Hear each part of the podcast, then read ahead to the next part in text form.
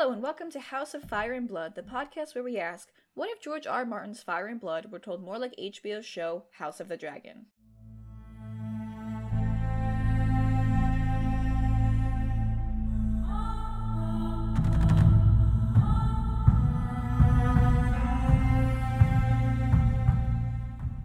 Hello everyone, my name is Caroline. I use she, her pronouns, and I'm here with Gretchen. Hey everyone, this is Gretchen and I use they, them pronouns. And we are continuing our analysis of Fire and Blood. Uh, really, actually, we're at Gretchen the end of our season, I guess. Yeah, we are. We are finishing up this chapter, the Long Reign, uh, with Jaehaerys and Alysanne, and we just arbitrarily decided this is the end of our first season because mm-hmm. after this, we're going to be heading into territory that is um, covered by the TV show um, mm-hmm. House of the Dragon, and so we figured that we would make that its own season. So, uh, yeah. yeah. So for this section, we started on page three twenty six with um, with the line Jaehaerys Targaryen celebrated his fiftieth name day, and we just read through the end of the chapter uh, where our good Queen Alysanne passes away at the ripe old age of sixty four. Sixty four. Mm, rest in peace. To yeah. a real one. She was a real one. Ah, truly. We we have Gretchen. I feel like we have thoughts about this section. Yeah, just um, some. Uh huh. Just some. Just a, a, few. Just a few thoughts about this section. Um, before we get into the high level summary, though, I do want to let our listeners know this, as this is the last episode in our, our season and how the way that we're breaking the book up. We are breaking the book up into three quote unquote seasons. This is season one. Um, we will be doing Gretchen and I will be doing some retrospective episodes. Mm-hmm. Uh, we are looking for guests. If we have listeners that want to come in and talk about a particular thing, a particular aspect of this section of the story, um, that please email us. We will also be emailing, uh, reaching out to a few people. Probably by the time this podcast airs, we will have done that. Mm-hmm. Hopefully, uh, I'm getting better at emails. Not great at it, but I'm getting better at emails. Um, better than I'm doing, unfortunately. Yeah. Sorry. yeah, if, if, emails are being answered, it's probably me, but that's okay. It's mm-hmm. it's both of us. We both have access to the email account, so we could both see it. Um, so yeah, if you've got areas in particular you want to talk about, if there's like a mythological thing or a particular character or a particular section, a, a theme that you really like, mm-hmm. and I think we're tr- gonna try to keep the retrospective episodes also spoiler free for yeah the rest of Fire and Blood, but in the same way we've been doing where Game of Thrones, A Song of Ice and Fire, and House of the Dragon are all on the table. So if you have if you have ideas, please reach out to us, and you do not need to talk to us for two hours. Uh, we can do shorter episodes. that's that's just us.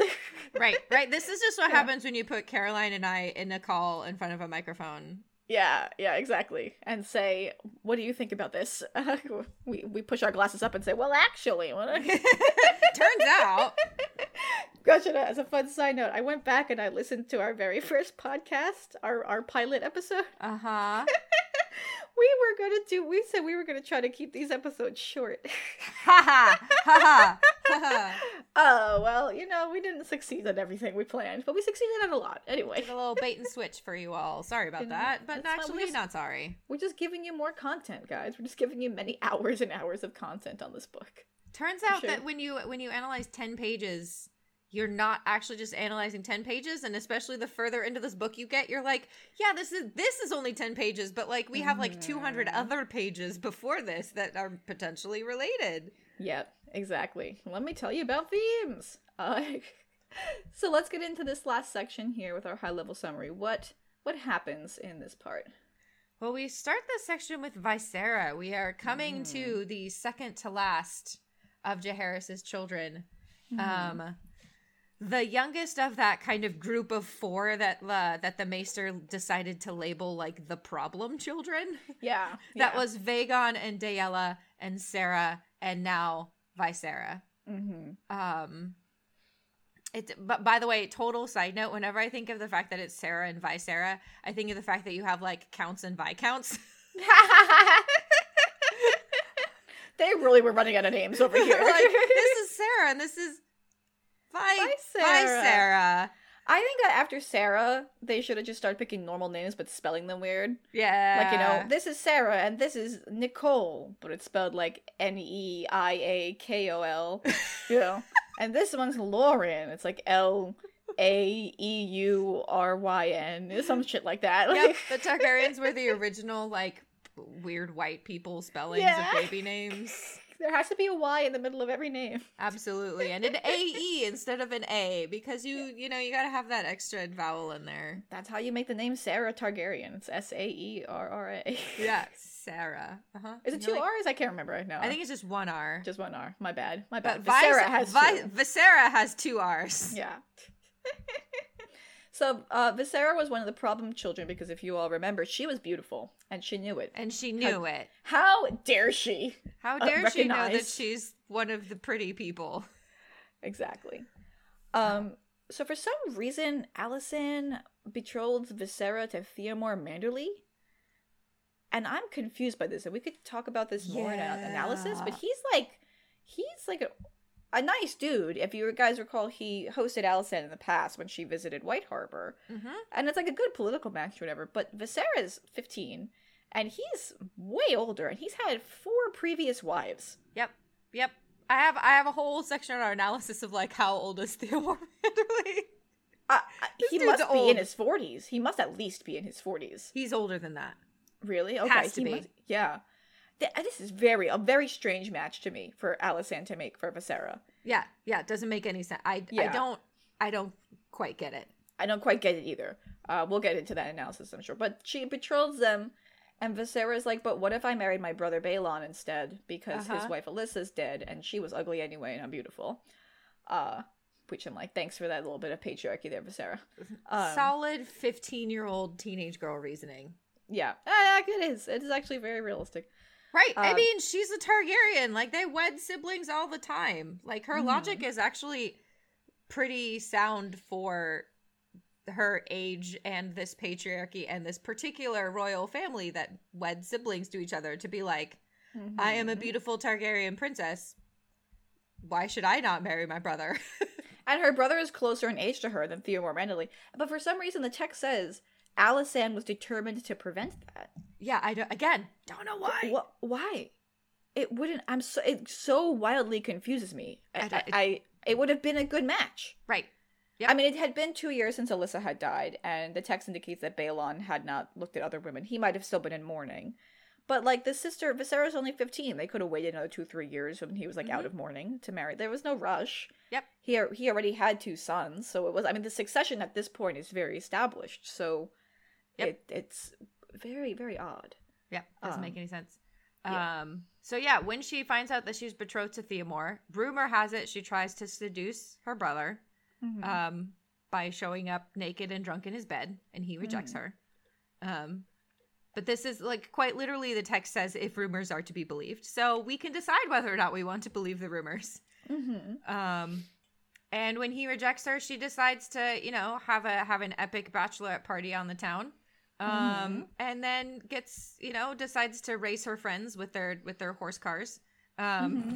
through the streets um and ends up getting thrown from her horse and hits a wall and breaks her neck yep and Whoopsie dies doodle whoopsie doodle uh this is why teenage drinking is bad. Yep. Right, don't don't drink and drive. Yeah, uh, that's the story here. Don't drink and ride. Yeah. don't drink and ride your horse, friends. Uh, and so then they tell the king and queen, and they're they're big sad because mm-hmm. uh, their daughter's dead. Yep. Um, and Alysanne, you know, leans on her surviving daughters, Maegelle, who's like 25, I think the text says mm-hmm. at that point, comes back to King's Landing and spends time with her mom, which is really nice of her. I love mm-hmm. I would like a spin-off about Maegelle. Yeah, she you seems know? really interesting. Actually, she really does. Like a, like a, a short TV show, or even like a two or three episodes in like a larger show about various Targaryens, like we had been talking about. Mm-hmm. To also see the life of what what happens with septas and like the politicking within the sept and stuff like that, that'd be really interesting. And then it, we get later in the section she ultimately dies because she gets grayscale because she's caring for people that have grayscale. So she's yeah. just like a really nice, giving person. Yeah, she like devotes and, her life to to serving people yeah. with grayscale, and then gets yeah. the disease and dies, which is like, what a just like what a power move for like a Targaryen. It's like, very similar to um, what happened with uh, leprosy. Mm-hmm. Um, which I forget the actual term for leprosy. Uh, because that's not like the medical term for it, but that's what it was called at the time. Um, but that was the that was always the concern was that you could, con- at first it was unknown how the disease was transmitted, and so the concern was if you took care of people that had it, you would get it, and uh, it was deadly up until um, the cure was found. It's also called Hansen's disease. Hansen's disease. Yeah, that's what it's. That's I think that's the preferred term now. Yeah, yeah, Hansen's disease. Mm-hmm. Um, there were yeah. like colonies of people with Hansen's disease. There's a there's one. Um, uh, fun fact: there's one on Hawaii on the island of Molokai. Uh, that's still there. Uh, there's just they're the the people that live there are like the descendants of people that lived there before. They don't. There's not mm. active Hansen's disease or whatever because now it's curable. The fun fact: the medication that cures Hansen's disease um, is the same medication that they gave to women in Europe to help with nausea during pregnancy that leads to very serious birth deformations. So Yay. you can't take it if you're pregnant, but it does cure your Hansen's disease. Fun facts here at House of Fire and Blood. anyway. um, so yeah, she's taking comfort in her daughters, but very understandably, Alysanne's like, dude, I, like, hubby, I want to reconnect with, you know, we have another daughter who's living. Mm-hmm. She's alive. I would like to reconnect with her, please. It's been mm-hmm. a couple years. So mm-hmm. she wants to reach out to Saera, who is still living in Lys. Lice. Yeah however you want to say that. I hate calling yeah. it lice, but the audiobook calls it lice. The audiobook calls it lice. So yeah, I don't know if that's right or not. Mm-hmm. Um, yeah, and and Jaehaerys is like, no, she's a whore, and I'm very slut shaming in my old age. Yep. And uh, don't don't don't you do it. And he does give her a speech that I think was good for him to give, which is like he's like, I'm forbidding you to go, and he's like leaving the room and he stops and he's like, So I know I just forbade you to go, but I know you well enough to know that that doesn't mean anything. yep. Yep. He's like, I recognize that I can't really stop you. So let me just play it out for you real quick. Mm-hmm. If you go there on Silverwing, and try to get her. Let's say she even wants to come with you, which she probably won't. She's probably going to spit in your face or some shit. But say she even wants to come with you. The Lyseni are not going to release this piece of property they have that's making them tons of money. So they're going to like either charge you or fight you or also capture you. And then it's going to cause like a war of some kind because either you're going to have to burn shit with Silverwing or you're going to get captured and we're going to have to come get you. Like it's going to be a political headache if you do this. He's not wrong Mm-hmm. He's not wrong. And then he leaves the room. And so Alysanne does not, in fact, go to Lys with her dragon. And I'm like, I, I get that. I think that was probably the right decision. Mm-hmm. The only way I could see, I mean, we talk about more analysis of how yeah. Alysanne could have gotten her, but yeah. Uh, but Jaehaerys is still being like misogyny queen over here. Yep. Misogyny king, I guess. Yep. Yep. yeah. Yeah. And he like exaggerates what she did and mm-hmm. um it's very unconciliatory of him, Caroline. He is the conciliator, Gretchen. what are you saying? he is the old king who conciliates and builds roads. Yep. Well, he, he is, really he wants is, to build roads. Better with roads than with daughters, according to the Maester. Maester Elysar, I love him. yep. Yep. Oh, Elysar just continues to give these just yeah. like He's the audience avatar in there. Super great one liners. yes. um, very good. So she doesn't get to see Saera, and then uh they have a fight. She leaves. She goes, "Okay, fucking bye then. I'm going to Dragonstone. Guess I'm, I'm going to our summer home. Uh-huh. I'll see you when I see you." Yep. And he goes on. They were going to go on Royal Progress together because it had been a while, and she was mm-hmm. like, "You can go by yourself. I'm going to Dragonstone," and he does, and he's gone for like over a year. Mm-hmm. He just doesn't he, come home. He goes everywhere. He goes all like on the Westerlands. He goes mm-hmm. to Fair Isle. He goes to the Shields. Yep. And at different points in time, Aemon joins him sometimes. Baelon. Baelon joins him sometimes. And Rhaenys. Right? 16 year old. Yeah. our girl, Rhaenys joins we love him. Her. We do love her. She's great. Mm-hmm. She comes on Meleys, the Red Queen. Yep. Uh, who is Alyssa's dragon. Mm-hmm. So she claimed she had claimed Alyssa's dragon. Yeah, um, I think um, this is this is the first time we found out that she claimed, right? Or did yeah. we find out previously that she? I think we found out that this is the first time we find yeah. out. Um, and at this, uh, you know, during this trip, she decides she wants to marry Corlys Velaryon, and he's totally yep. down because he loves he already loves his hot Targaryen wife to be already. Yep. Loves his hot Targaryen Oh, Corlys has some great. Oh my god, some of the lines are so romantic. Uh-huh. Wait, I gotta pull. I gotta pull them up. I, you gotta give me a second because I was just like, oh, Like, if I were gonna marry a dude, it would be Corlys Mhm. Velaryon. Like, there are not a lot of dudes in Westeros that I'm like, oh, that guy. But like, Corlys. yeah, because Corlys. like we, we talked we talked about before. Uh, well, I'm sure we'll talk about more. He was inspired by Alyssa Farman. yeah, Like, right. he values women. You can tell by the things he does and says and his actions that he values women. Mhm. So he says, "Only you could have won me away from the sea." Talking to Rhaenys, I came back from the ends of the earth for you. And she's like, "We can go back to the ends of the earth together, but I'll get there first because I'll be flying." Mhm. And he's like, "Fuck yes." He's Yep. like, "Yes, yep, absolutely." He's like, "This bitch is so hot." Ugh. uh huh, yep. Oh god, these two are just, uh, Now he is 37 and she is 16. mm-hmm.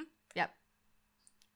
But okay, but it, but you know what? I'm okay with it because she seems to really be into it. Right. And- yes. Is it is it kind of squeaky? Yes, it's not as squeaky as her being younger than that. Mm-hmm. Right. You Yeah, know. it could be worse. And she has a particular amount of agency being a Targaryen princess and a dragon rider. Yeah. And she clearly chose him. She's choosing to marry him. Right. Yeah, this is Yeah. not she's being forced into it. Like she's Right. choosing to marry this man. And in my head canon, she totally proposed to him and was like, "You, I want to marry you." And he's I like, think so too. Yeah. "Yes. Yeah, yeah, yeah, I'll marry you." Yeah. So like He's it like feels absolutely. a little different. Uh-huh. Yeah. Totally down. Yeah. Yeah. Um, Um, I do think they have more equality being in that they you know they have that sea and sky thing kind of going on. Yep. Uh that makes them more equal. But well we can talk more about them. Mhm. Um so you know, Jaehaerys is going around, he's looking at his roads, everything he's you know, he's doing his Minecraft, he's living his life. And then some shit goes down in the free cities and the text is really vague about exactly what happens. Yeah, like, there's really some- intentionally vague. Like some stuff happened. Here's the long and short of it. Yeah. The the maester's like, listen, we don't have to go into the details, and I'm like, Martin, I know you didn't want to write about it. It's. It's okay. I don't I don't want to read about it. I don't care about the free cities. Yeah, It's this fine." is one of the few times that when the maester's like, I don't need to give you all the details. Then I'm like, you're right, you don't. This Yep, is fine. don't. I don't need all of this. ultimately this fighting in the free cities and the Stepstones leads to the Myrish trying to invade Tarth, the island of Tarth. Sure. Uh, which seems so weird to me. Hold on, wait. I wanted to I wanted to Google the map again. Uh, map. Because I always think about Tarth as being much further north, but actually I don't think it is. I think I'm wrong about that. Let's see if I can. Claw Isle, Dragontown. Oh yeah, okay. So if you look at a map of Westeros, there's like the Stepstones. A little bit north of Stepstones is Tyrosh, and then to the northwest of that, di- directly due northwest of Tyrosh, is is Tarth. It's Evenfall Hall, uh, Mhm. the island of Tarth. So it actually is like the closest island that is Westerosi to where the free cities are having this you know Uh-huh. fight. So it does make sense. I always thought Tarth was much further north. I'm I'm silly, silly me. Um, so the Myrish go there and like surprise everybody because no one expected. No, one, expects, the Myrish invasion. Their chief weapon is surprise and and crossbows. Ugh, uh-oh. And So what happens when the, nobody expects the Myrish invasion?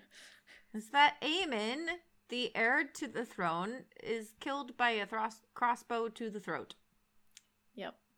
Because he the king throat sent punched. the king sent Aemon with his dragon Caraxes and some ships and shit. And they're like, we're gonna take care of these Myrish. And then it's just like the happenstance of fate, you know, these Myrish scouts see they actually see Aemon walking with the Even Star of Tarth, and they wanted to shoot the Even Star, but they missed. Maybe. Oh, oh, hmm. I don't know how the maester knows that that's what happened. Huh. Huh. I never thought about that. Huh. Okay. Okay. I'm We'll here ta- for we, it. We can We'll- talk we'll- about that. we'll We talk about talk it. about that. I like that. I like that. So Aemon dies, and Jaehaerys is heartbroken. Uh-huh. Jaehaerys never recovers Yep. from the death of Aemon. And I'm like, absolutely fuck you. Yep. So many of your daughters have died. Adult daughters. I'm not talking like the baby when the babies die, like it's sad, but like infant mortality is a Mhm. thing in, in this time, right? Uh but he's fucking heartbroken when Aemon dies and like starts drinking every day. Yep. And I'm like, what about Alyssa? Uh-huh. What about Daella? Uh-huh. Well, I mean, all Saera. What? Uh, oh, not Saera. Sorry, Viserra. Yep. All these other children. Mm-hmm. Mm-hmm. Fucking. Yep. Yep. Yep. Mm-hmm. Yep. Yep. Yep. So Um, anyway, Yeah. So anyway, we will talk. We will again. We will talk about that. We will talk Mhm. about some. Uh, some, uh, in in response to Aemon's death, they go and like totally wipe out the mirrors from Tarth. So they like go full full ham on that. yeah, yeah. they um, they pull in Aegon and and Visenya and are just Yeah. like And our they burn everything. our sister is dead. Mhm. Fuck all of you. Yep. Burn it down.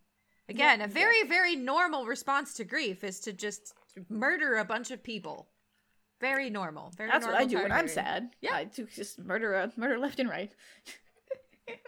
Um, Uh, then Viserys, uh, the firstborn son of uh, Prince Baelon, uh, Viserys claims Balerion, uh-huh. uh, and then Balerion says "Oh, that was too much for me and dies shortly thereafter. I have had one rider too many. Um, I'm done. Balerion says you were too heavy. I'm gonna. That's it. That's the end. Bye, everyone. He lived a long life. peace. Yeah. So he dies, and um, R.I.P. Balerion. Uh, other people die in this time period, except Yeah, Barth. there's a lot of death. Barth and Maester Elysar. R.I.P. You will be Yeah, missed. we love both of them. Um, and then the text is kind of about Alysanne and like her last days. The rest of this chapter is about this. Um, she, you know, is getting older. It's it's crazy because the way the text talks about it, you think she's like in her 80s or 90s. Yep. She is 64 when she dies. Yeah, when it talks about how like she broke her hip and was losing her hearing, she's 59. I was I- like, what? I mean, people get. I mean, that is not. That, people are not that old at that point. This is like, and I don't know why he represents it this way. Uh, but I guess we George R. R. Martin, what is the average life expect- expectancy in Westeros? Right. Like I just I'm just confused. But I was anyway. also very confused because I was like, kept being like, wow, she's got to be really old. And then I figured out, I was like, she's 59? Yeah. Not that old. Yeah, exactly. Like I think about like my parents. They're my, my parents are both going to turn 70 this year. Yeah, And they don't have these issues. yeah. And I'm like I I mean, d- we have like modern medicine or whatever, but like that doesn't like make your hearing good or bad. Did you like Right. and it's interesting. I don't know, maybe she was sick. something Yeah, yeah. My dad is like early seventies, and he's like, you would never know it if you met my dad. My dad is very healthy and very like Mhm. active and works out, like works out and Yeah. stuff. And he's like seventy three. So Yeah. I'm reading about someone being fifty nine and like breaking a hip, and I'm like, did do they not know about osteoporosis? I guess maybe. Like I Maybe. don't know. I don't know. Those serpent she falls in the serpentine steps. A lot of shit happens on those serpentine steps. And she is one of many people to get injured on the Serpentine Steps. Um, Yeah. so yeah. Anyway, she gets old and frail, and like she can't be involved in politics or ride her dragon. We will talk about that. And that section just makes me want to cry. yeah. Um, Yeah. It's so sad. hmm Um, and then Gael, the youngest, disappears from court, hmm and then we find out that like she was seduced by a singer and gives birth to a stillborn baby and walks into the ocean, Allegedly. allegedly. Because the initial story that goes around is like she died of a summer fever, and then after the king and queen are dead, the story comes out about this stillbirth. Uh huh. And I honestly, neither of those things make sense to me. Yeah. So, uh, we'll we'll definitely talk about it. Yeah, about well, yes, what really, what could have actually happened there? But yeah, Yeah. Uh, and, and, then, it should. go ahead. ju- I just want to note that Alysanne going to Dragonstone. This is the first quarrel. The second quarrel is not contained within this our first season of podcast. But there is a second quarrel. It is described in the next section, which we will eventually get to. But this is known as the first quarrel. They do reconcile within the section from the first quarrel because when Jaehaerys visits Maegelle in Old Town as part of his progress, Maegelle says to him, "She's like, bro, dad, you are the conciliator. It is time to conciliate. Go, go make peace. go with your wife." reconcile with your wife. And he did, and that conversation between the two of them, because it's dis- it's discussed in the text that there is a conversation, but they don't know, nobody knows what they talked about. But then they were really close after that. I'm so curious Yep. what that conversation. Yeah. What what a great conversation to script for the screen. That mm-hmm. could be so, so many layers to that, and like the egos of the two of them, and the the grief of the two of them. Like there's so many things that you could play with in that that I think would be just absolutely ph- phenomenal. Yeah. yeah, and I think we can talk about in our analysis whether what we think those components, some interesting yeah. components to script might be. Absolutely. Um, but yeah, um Gael dies and like basically like Alysanne is just like bereft, utterly bereft at this point. Mm-hmm. Um we find out and we'll talk about this more like we find out that only 3 of her children outlive her she had mm-hmm. 13 kids. 13. 13. Only three of them 13. outlive her. 10 of her 10 children die before Alysanne dies. Mm-hmm. Um, and the three that survive her, that survive her, mm-hmm. are Baelon. Mm-hmm. Um, uh, Maegelle. the two that are away. No, not Maegelle. Not Maegelle. Oh, no, dies. no, not Maegelle. Uh, um, Baelon, Vaegon, and Saera mm-hmm.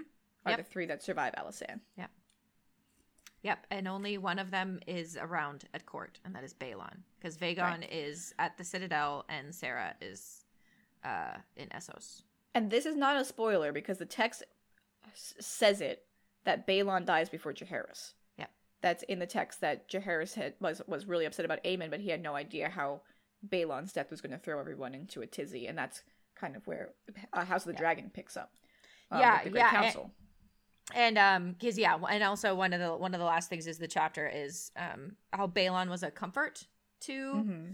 Alysanne as she's you know most of her children are dead and literally the only child oh, literally her only living child in court mm-hmm. is Baelon mm-hmm. because like i said Vaegon is at the citadel and Saera is in essos so like literally mm-hmm. she has one child around her at court as she's like reaching the end of her life and he gives her comfort and she says like you're going to make a great king one day even better than your father and then like the maester says something like how little did she know like mm. how could she mm. how could she know yeah. which is yeah. like yeah how how could yeah. she know that he would not in fact be king because he dies he also dies before yeah he can become it's king. also it's also interesting given her opinions on succession that she would say that that she would assume he would be king, even though Aemon had had Rhaenys. Yeah, I don't know how this relates to the second quarrel, which we will talk right. about. Right. Uh-huh. So you're... we should keep a pin in this because the second quarrel is about succession. Right. So there's uh, and there's you know. one other comment that's made this section that doesn't make sense to me, which is mm-hmm. when when she says that Viserra wants to be queen. I was like, Aemon's still alive at the point right. where she says Viserra wants to be queen how the fuck would Viserra be queen? Right. Because Aemon would be king. And right. Aemon is married to Jocelyn Baratheon. And they have a child. And they have a child. And has, yeah. So how. It's very strange. Alysanne, I, yeah. I don't know what that comment means. Like, that comment would only make sense if Viserra wanted to marry Baelon after Aemon was dead, but that's not actually the order of events. That's not the timeline, yeah. It doesn't make sense and that and that and, and I agree that like that line about like you're gonna make a great king one day also doesn't make sense. That those two lines don't make sense with other things in the story. Maybe she didn't say them. Right? Yeah. Yeah. Maybe, it, maybe like, they don't make sense because she didn't say them. Because that, that particularly that succession line doesn't make sense. So maybe yeah. Yep. So let's get into what the Maester was thinking. Uh-huh. uh, uh, the the I I I can't even express I can't, I don't even know how to express in like linear thought how upsetting it is that Jaehaerys, the way the Maester is, is describing him, that Jaehaerys and the realm as a whole are so upset about Aemon's death when all of these other Targaryen princesses have died. Mm-hmm. And the only person who seemed really upset about those was Alysanne. Uh-huh. Like, unless the bias is that the maester is not representing Jaehaerys's grief over his daughters, which is a potential. It's you know it's potential that the maester is not talking about that because maybe the maester doesn't care because it's like whatever, it's a princess. Um, but it's also possible that Jaehaerys very genuinely didn't have this like didn't have that strong grief reaction yeah. to his daughters that he had to his firstborn son, or not really his firstborn son; it was his secondborn son. Um, so, I mean the the the whole the misogyny lens is yep. heavy, heavy yep. and thick throughout yep. the section. Yeah, and even like the descriptions of like we'll get into it, but like the description of of Viserra as like vain and like mm-hmm. the way that the text talks about the choices that she's making is is like just like steeped in misogyny that the only Yeah. like it's clearly like she's a beautiful woman who knows she's beautiful and How like she? And yes how dare she? How dare how dare she know that she's beautiful and act in ways that that like evince that she knows that she's beautiful? How dare. Mm-hmm. um Yeah. women should be beautiful but like um oh my god i'm thinking of that dumb that song sorry. That this that was that was a if you like it it's fine. But i'm thinking of that song where it's like you're beautiful and you don't know you're beautiful the like um one direction Oh, the One Direction the song. one direction yeah. song like And that's what makes you beautiful. and that's what makes Yeah. it beautiful like that under patriarchy that is actually a part of it is like women should be beautiful but not aware of it because if they're aware of it then then they're probably either slutty or or they're you know vain or bitchy like then like then you get a Mhm. bunch of labels that are like you should be beautiful but act like you don't know you are It, it's it's that you should be beautiful and naive. yes It's the Uh-huh. naivete that is like that childishness that right is easy to control Mhm. and thus uh, valued by the patriarchy. Right, because as soon as you know you're beautiful, then you can weaponize it under Mhm. patriarchy. That means as soon as a woman knows she's beautiful, then she has power because she can Right. use her knowledge of her own beauty to manipulate men. Well, and also under under patriarchy, beauty gives you worth. Mm-hmm. So if you if under patriarchy you know you're beautiful, then you know that you're worth something. hmm And that's I mean, that self-awareness is a big no-no because that gives you the power. Yeah, exactly. Right. You can advocate for what you want instead of having to marry like a 65 year old man. Mhm. Exactly. For example, Yeah. hypothetically speaking, if that were to happen. if that were to happen. Uh, Uh, we got some Uh, xenophobia. We got we we you know they're spicing up the racism, and it's Mhm. not Dornish. It's just like anti-associ, which specifically the Myrish, but like there's definitely clearly some xenophobia happening about and like, anti anti Lyseni as well. So I mean, the fact that Saera is uh, is working in a pleasure house, but that particular pleasure house is in Lys Yep. or Lys or whatever. You know, that's also like the racism there is a part of that. Right. and know. even wondering whether or not anything of what Jaehaerys says is actually what would happen is just like he's making an Mhm. assumption that like oh yeah, they they just treat her like property, you know, those Mhm. Lyseni over there treating their women Yep. like property where like we happen to know that she ends up leaving Lys Mhm. and goes to Volantis. So, like, how much of property could she be if she's able to just like pick Mhm. up and leave and go somewhere else? Mhm. But like, I don't think that that either the Maester or Jaehaerys can imagine that a woman that like a female sex worker has any kind of agency because Mhm. in Westeros they do not. In Westeros Mhm. they are property. Mhm. Um, and so they're doing a bit of projecting and like about what places are like elsewhere outside of Westeros in this chapter. I think there's also an angle there of of like a lens of fear almost of the concept that a woman could choose to be a sex worker, that a Mhm. woman could choose to use her sexual agency that way. Yep. As opposed to being like forced into it. uh-huh. Like, you know, um what was the name? Corianne Wild, was Yes. it that we read about? You know, Corianne Wild was like a sex worker, but like at some point, but like by force. Like she had no other choice kind of thing. And so therefore it was like tragic and like what not to do, whatever. But Princess Saera was literally a princess who had access to everything she wanted, and she chose to be a sex worker. And that must be so challenging to the Maester's point of view and also to Jaehaerys. And I could get why someone like Alysanne would be more sympathetic because Alysanne also had sexual agency in her life. She chose her sexual partner and seems to have had a good sexual relationship with him. She had 13 children. So- Mhm. She could recognize the ability of a woman to use sexual agency, whereas Jaehaerys and the Maester's point of view are just like, what, how how could you do this? This is Right. this is unfathomable. This concept. Mhm. Yep. And there are two others that we will get get into more in the analysis section. One of them is um the way that it's so this text is so uncomfortable with male grief. Mm, yeah. It's it's much more comfortable talking about like frail, fragile women and their sad feelings. Mhm. And both the text itself and the male characters like don't know what to do with their grief Mhm. under patriarchy because because surprise surprise patriarchy sucks for everyone and one of Yep. the ways that it sucks for men is that they cannot access emotions that are not anger Mm-hmm. And we see this in our world as well. Like anger is an emotion that like women can't feel, but like men 100% feel angry. That should be your one feeling. Like if you have a feeling as a man, mm-hmm. anger is the one you're allowed to feel. And what's crazy is that I've seen this post online before, so this is not an original thought. Anger has somehow, under modern patriarchy, been branded as not an emotion. Yes. Uh huh. Because like women are emotional, but like men get angry and feel anger and violence, and like somehow that's not them being emotional. No. It's like it's so interesting. It's like anger uh-huh. is also an emotion. Right. It, right.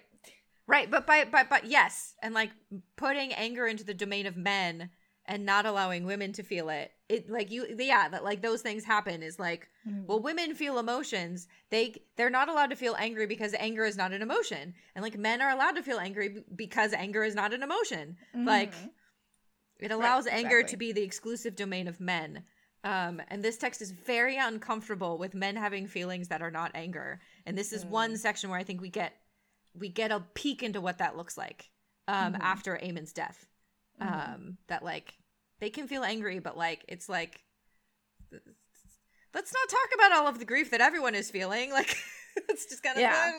slide right past that. And it's like when grief is allowed, it's like about certain things. Like, okay, everyone was sad that Aemon died. Yeah. Everyone, the whole realm was sad about it. So Jaehaerys gets to be sad about it too. Right. Yes, because you know? everyone else is. Mm-hmm. Um, exactly. Uh, and then also the way that it like it it is taking pains to like minimize the conflict and disagreement between Jaehaerys and Alysanne. Like we've been kind mm-hmm. of talking about mm-hmm. this throughout. That like they're talking about the first quarrel, and I'm like, first quarrel. Yeah, right, buddy. Definitely like this is not the. I mean, I guess if by quarrel you mean prolonged separation, then correct. Say, like, but like temporary divorce, yeah, that's what you mean. I mean, they were apart for a year. Yeah, yeah, a year. They broke up for a year. They broke up for know? a year, but like this is they were separated. You know, yeah. they were living literally living apart, living yeah. not with each other for a year. And like sure, if that's what you mean by quarrel, then you are correct. But if what mm-hmm. you mean by quarrel is like disagreement over significant values, then you are wrong, sir. This mm-hmm. is like the mm-hmm. fifth or sixth time that we have mm-hmm. seen this couple. But like he's taking such pains to minimize any tension between Jaehaerys and Alysanne and to like overly romanticize their relationship as like this is perfect, this is great. Mm. There were just a couple bumps in the road. You know, the time where they lived apart for a year, like it's just a quarrel. Don't worry about it. fine. They reconciled. they reconciled you know? and everything's fine. He was busy anyway. He was building his roads. She was being sad on Dragonstone. You know, it, they, they're doing their man thing, their woman thing. It's fine. You know, and if she's totally grieving her children and he's on progress, is that really a fight? Yeah, exactly. exactly. they just had different schedules. Their schedules didn't their schedules didn't align. Right? Right. That was the problem. That was the mm-hmm. problem. And that's yeah. such a like pro Targ.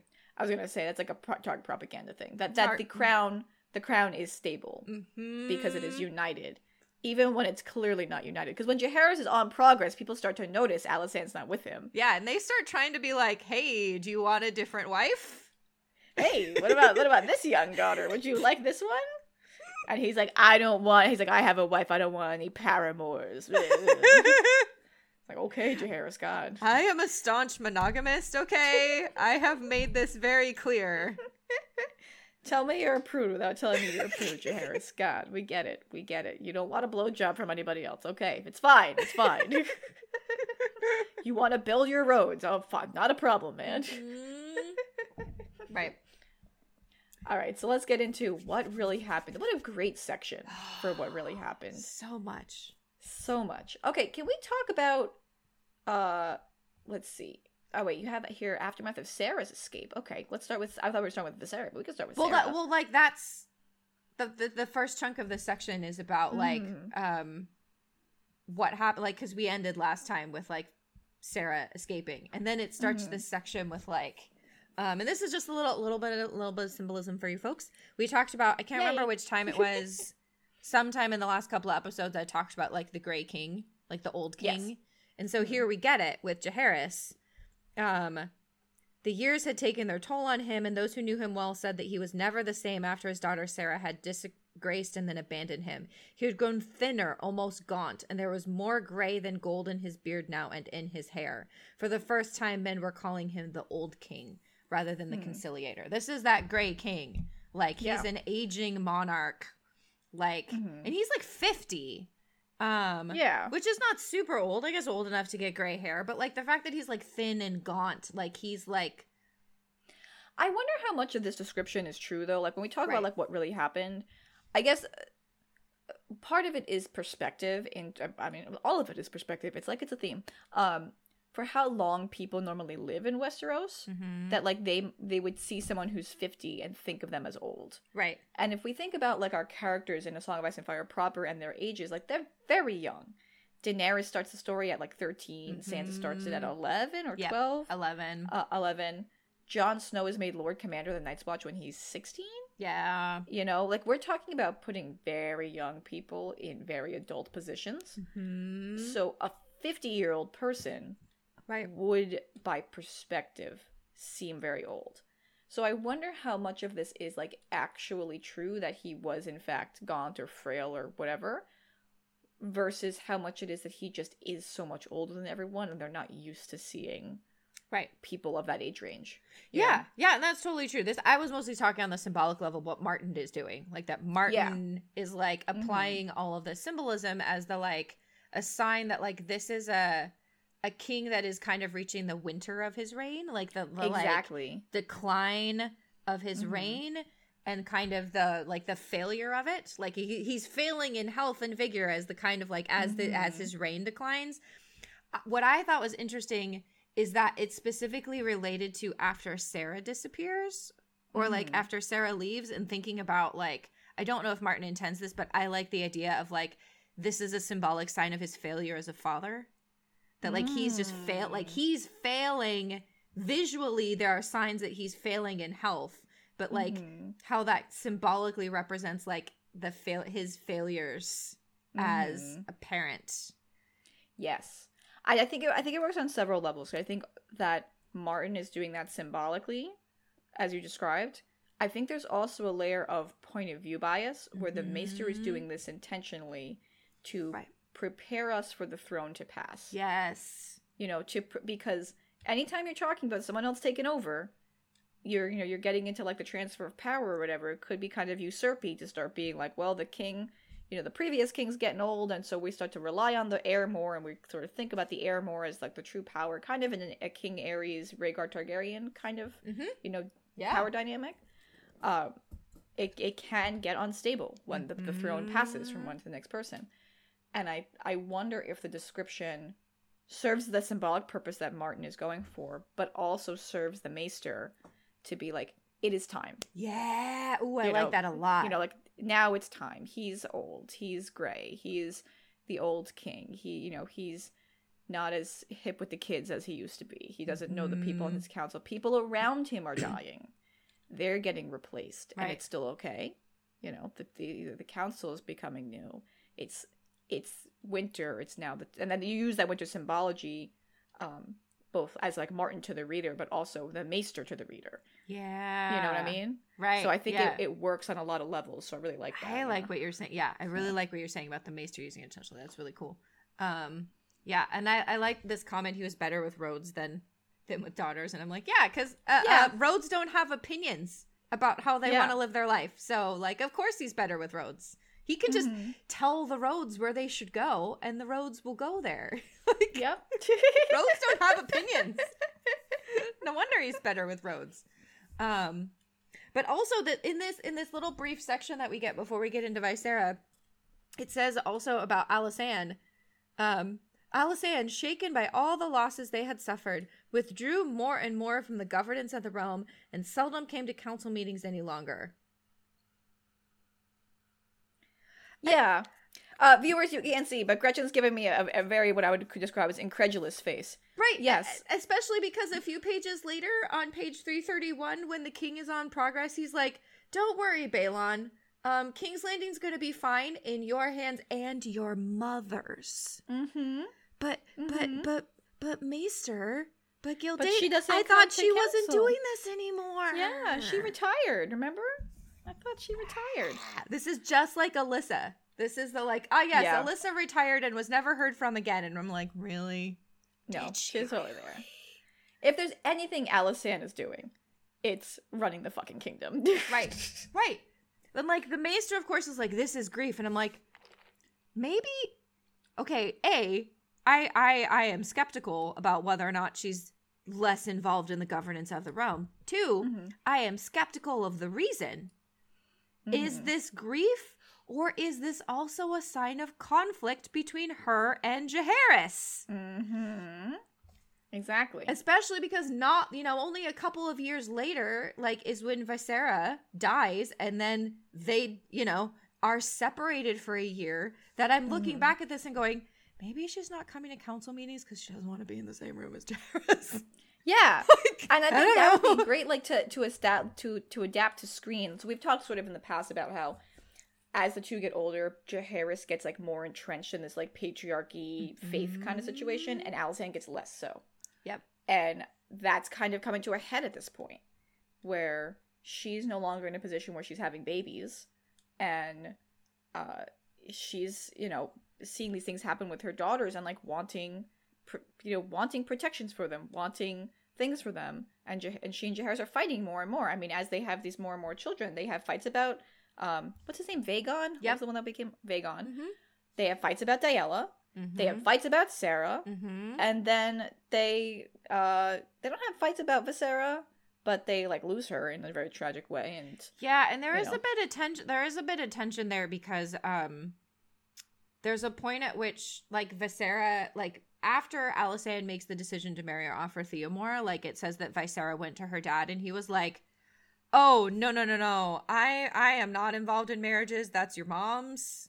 Yeah, uh, and I'm like, excuse me, what sir. About Daella? What about fucking Daella, Mister J? What the fuck? that was my same reaction. I was like, uh, what about Daella?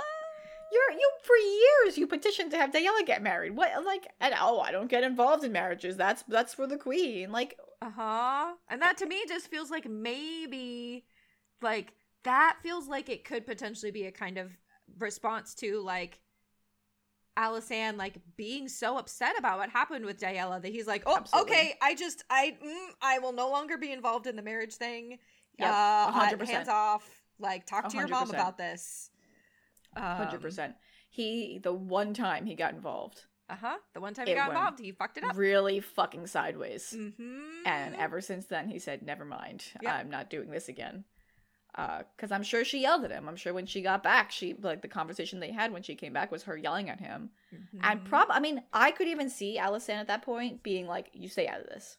Yep. Like I will take care of our children, our remaining children, and what happens to them, because we don't ever hear anything about him being like Princess Gael needs to be married. Nope. Like, nope. Right, and we talked about in in last episode that like he that like he was not pushing for Saera to get married either. Mm-hmm that like suddenly he went from like pushing so heavily for like Vaegon and Daella to either marry each other or marry someone else and mm-hmm. both of those things just like work out do not work out mm-hmm. and then mm-hmm. suddenly with Saera it's like she's like 15 16 and like no there's been no whisper of Saera getting married mm-hmm. um until you know they find out that she's been having sex consensually mm-hmm. with her teenage yeah. friends. Um and yeah that like it it does feel like it that like Alysanne gave him a very stern talking to about like stay the fuck out of the marriage thing. That's my job. And so mm-hmm. um and it comes up here where he's just like nope nope nope. I don't do that anymore. Yep. Oh I love that. Um so yeah so there's even tension there. Mm-hmm. yeah definitely and then there's and then so then Viserra happened. so you want to talk about Viserra Oh, Viserra, Viserra. I, I, my primary question, Viserra, is why, why the marriage? Yeah. Why this particular that I don't get it, and I, I would love to hear what you think about it because I don't, I don't get the match. I really don't. I don't either. Um, because it's not like White Harbor was like needed to be wooed. Uh-huh. Like Theomore Manderly already loved Alysanne. Like right. when she went there years ago, he she had charmed him. They had a good relationship with White Harbor. There was no indication that there was a problem. White Harbor isn't because they say it's to like bring the North more into the fold, but like White Harbor isn't really North enough to bring the North into the fold. Yeah, if you I know? yeah, I feel like there the text doesn't give us. That's the only reason the text gives us right is like right. It's for for to unify the kingdom. Um, if I were to script this, to if I were to adapt this to screen, I would. The only other thing that I can think of is that it's somehow about an attempt to like tame Viserra's instincts towards like in the same way so like not exactly the same but in the same way that like when Daella was getting married they're like let's just find her some like nice sweet man who will take care of her right that like Alysanne is thinking along similar lines of like Viserra is um kind of spicy like she mm-hmm. you know like she's beautiful she likes to goad seemingly according to the text she like goads men into like doing dumb shit for her mm-hmm. um which is like okay, teenage boys. like, yeah, it's, not hard. it's not hard to go to teenage boy to go to teenage boy into doing a dumb thing, um, mm-hmm. especially if a pretty girl is involved. Um, mm-hmm. but she likes to do that. That maybe she's thinking like, okay, the best thing for Viserra is like a dude that cannot be goaded into doing mm-hmm. dumb shit for her. Mm-hmm. Um, so, but like that's the only thing you can think of. But I ha- but in order to get there, I have to explain away you have to find an explanation for like why not Baelon. Right. Because Baelon would also satisfy that. Right. Yeah. Like Baelon Really any older man would satisfy that. Because like right. like goading something was like a very immature kind of thing. So any like thirty plus year old man would would satisfy that. Right. The other thing that makes me c- concerned about it is we know that Manderly had four previous wives. The text does not tell us about his heirs, but assumedly he had four previous wives and there are heirs already involved, which means if he marries Viserra and she has any children, they're not even in line to inherit White Harbor. No. We know so he has a couple even... of daughters, but I don't know about sons. Yeah. So we we don't even know we don't even have something that's like, well, this is a way to like more or less put a Targaryen in White Harbor eventually. Like right. that's that's not even really secure because he has he must have some previous children. If he had no previous children, I think the text would say so. Right. Right. Um. Yeah. Yeah. And we we know that he like we do actually know he has some daughters. Yeah. Um. Yes, because they're mentioned right earlier yeah. in the text, but we don't know if he has any sons. But yeah, like the only thing I think of is like, I mean, he's an older dude. He's really he's not going to be goaded into dumb shit. Um. Maybe Alysanne wants to get Viserra away from court because of you know like wants to like send her to a place I, where it's less likely to ha- but like like i have to just make this up because i have no like this doesn't make any sense to me. You know what I wonder? I wonder if it doesn't make any sense because it wasn't. All right, maybe it wasn't something Alysanne actually intended to go through. Mm. In the same way with Daella, mm. she kept pairing Daella with people she knew weren't going to vibe with Daella. Oh.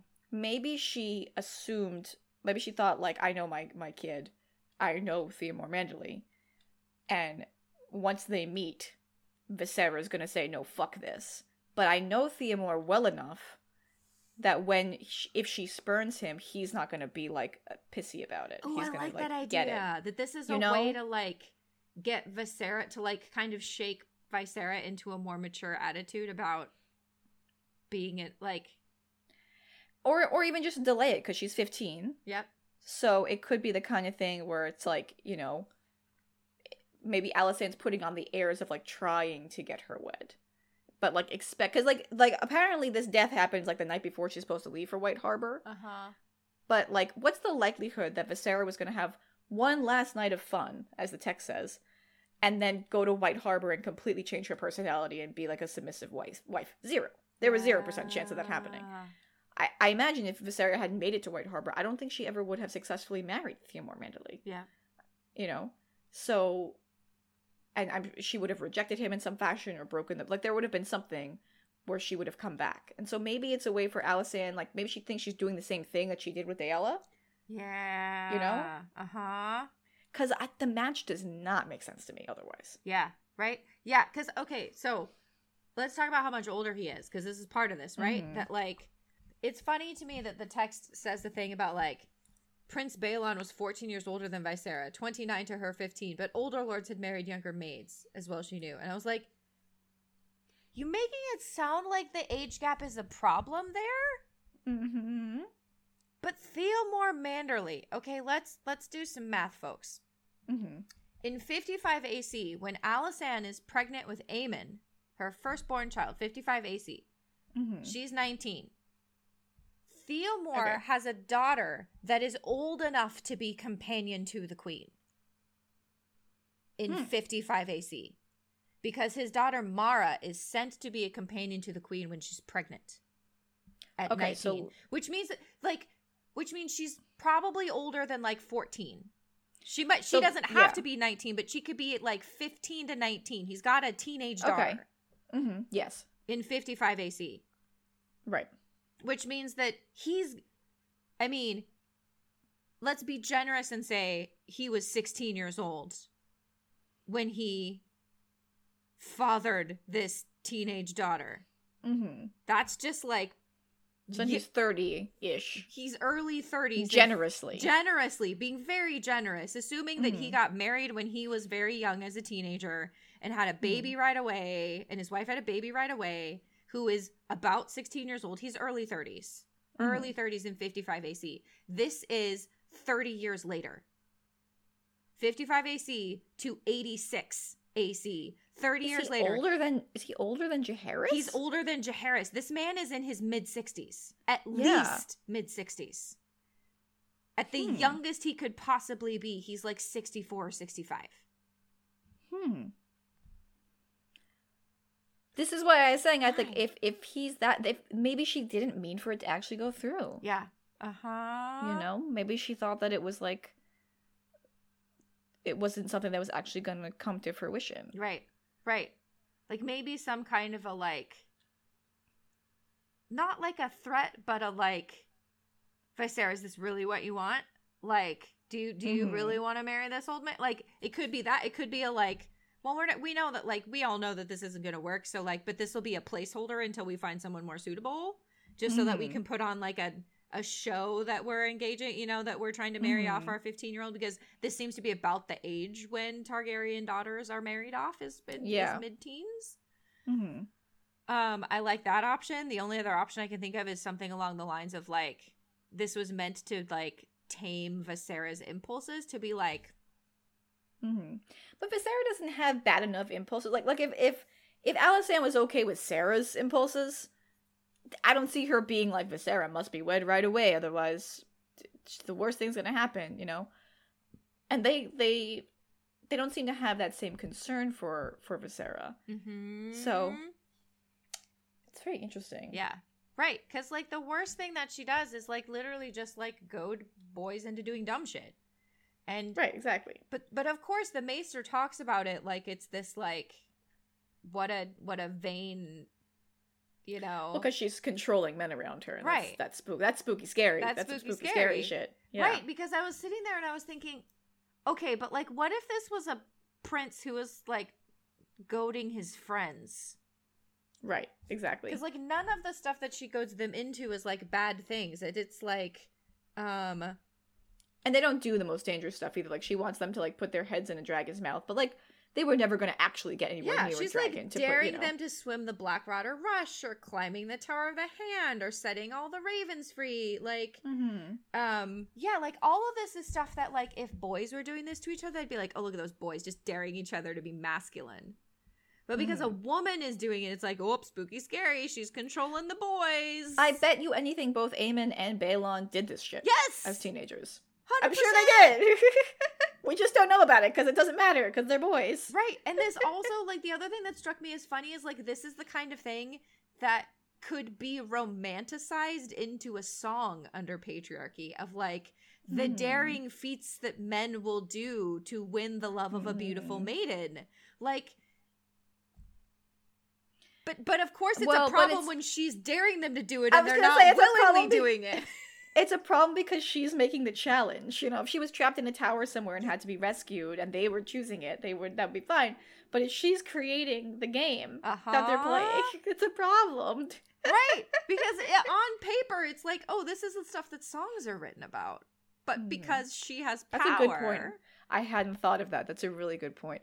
The Maester is just so afraid of women. So afraid so, of women having so power. So terrified of women power. I mean, that's the patriarchy too. It's not just the Maester, right? Mm-hmm. The, the mm-hmm. patriarchy as a system in this universe and in our universe is terrified of women having power. Right. And that's why you see it reacting this way whenever that happens. Right. And the same goes for that line, which I think that like we can talk about now, is when supposedly Alysanne says she wants to be queen. Mm-hmm. Like according to this, like yeah, the more I think about it, the less I think Alysanne said yeah, that. Yeah, yeah, yeah. Like, you know, she wants to marry Baelon, um, and not for love of him. She wants to be the queen. A, why is that a problem? Why is it a mm-hmm. problem if a girl wants to be queen? Is that not what every woman in Westeros would aspire to? Every woman in Westeros is groomed socially. Every like highborn woman is groomed to want to be queen. Like Sansa That's... explicitly, when she's engaged mm-hmm. to Joffrey, is like, "Well, this is everything you should want. This is this is this is the height. This is the peak of womanhood in mm-hmm. Westeros. Is to like marry the king and have his babies." Be the mother to kings, yeah. Be the queen. So A, yeah. why is this a problem that Viserra would want it? B, mm-hmm. why the fuck would Alysanne say this? Which I mm-hmm. think is like ultimately where you and I land. I like that. That like I don't believe that she said that because at this point, yeah. Viserra would not be queen. Aemon right. is still alive and has a living wife. If Viserra the, marries Baelon, she's not the queen. It's the kind of retcon quote yes that a maester could make up. Uh huh. Knowing that Baelon becomes king, mm-hmm. but not realizing that he's put it in the wrong order. Right, right. Or alternatively, it's the kind of quote that George R. R. Martin could put in there by accident and not realize that he put in the wrong order. Not, yeah, right. Like we don't know. There, there is also a Doyleist explanation. yes, there could possibly be a Doyleist explanation. Um, but I like the idea that the Maester made this up to make Viserra look bad. Yes. Like knowing what happens hungry. to her, knowing how mm. her mm-hmm. story goes, it's like, ah, yes, we should have known all along because she's a vain, pretty woman who just wants power. And those are yep. spooky, scary women under patriarchy. I wonder if this is a foreshadowing of Rhaenyra. Yes. Yes. She just wants to be queen. Yep.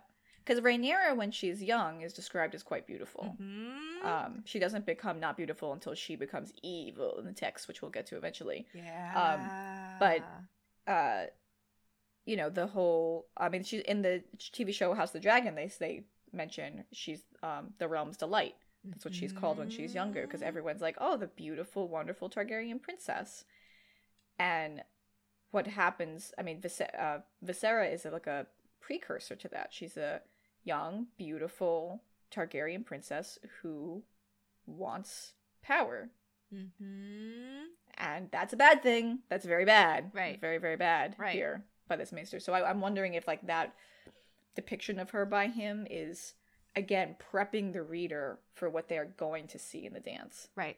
Yeah. Right. Also, I just had a thought. Just had a thought. Mm-hmm. I like this. So I liked what you were saying that like that that the um it was never supposed to work out with Theomore. That like that mm-hmm. that it's some kind of like um like it's a legit engagement, but it was net like that like Alysanne never intended it to work. Mm. What if this was meant to be a placeholder until Baelon was ready? Maybe. Because I also yeah. cannot get I don't understand why she's so against Bal- the marriage to Baelon. Like I just mm-hmm. it doesn't make any sense to me at mm-hmm. all. Like this is actually in fact is this not like perfect? Like this this should be like the that he gets to marry two sisters and gets to have children by both sisters. Mm-hmm. Right.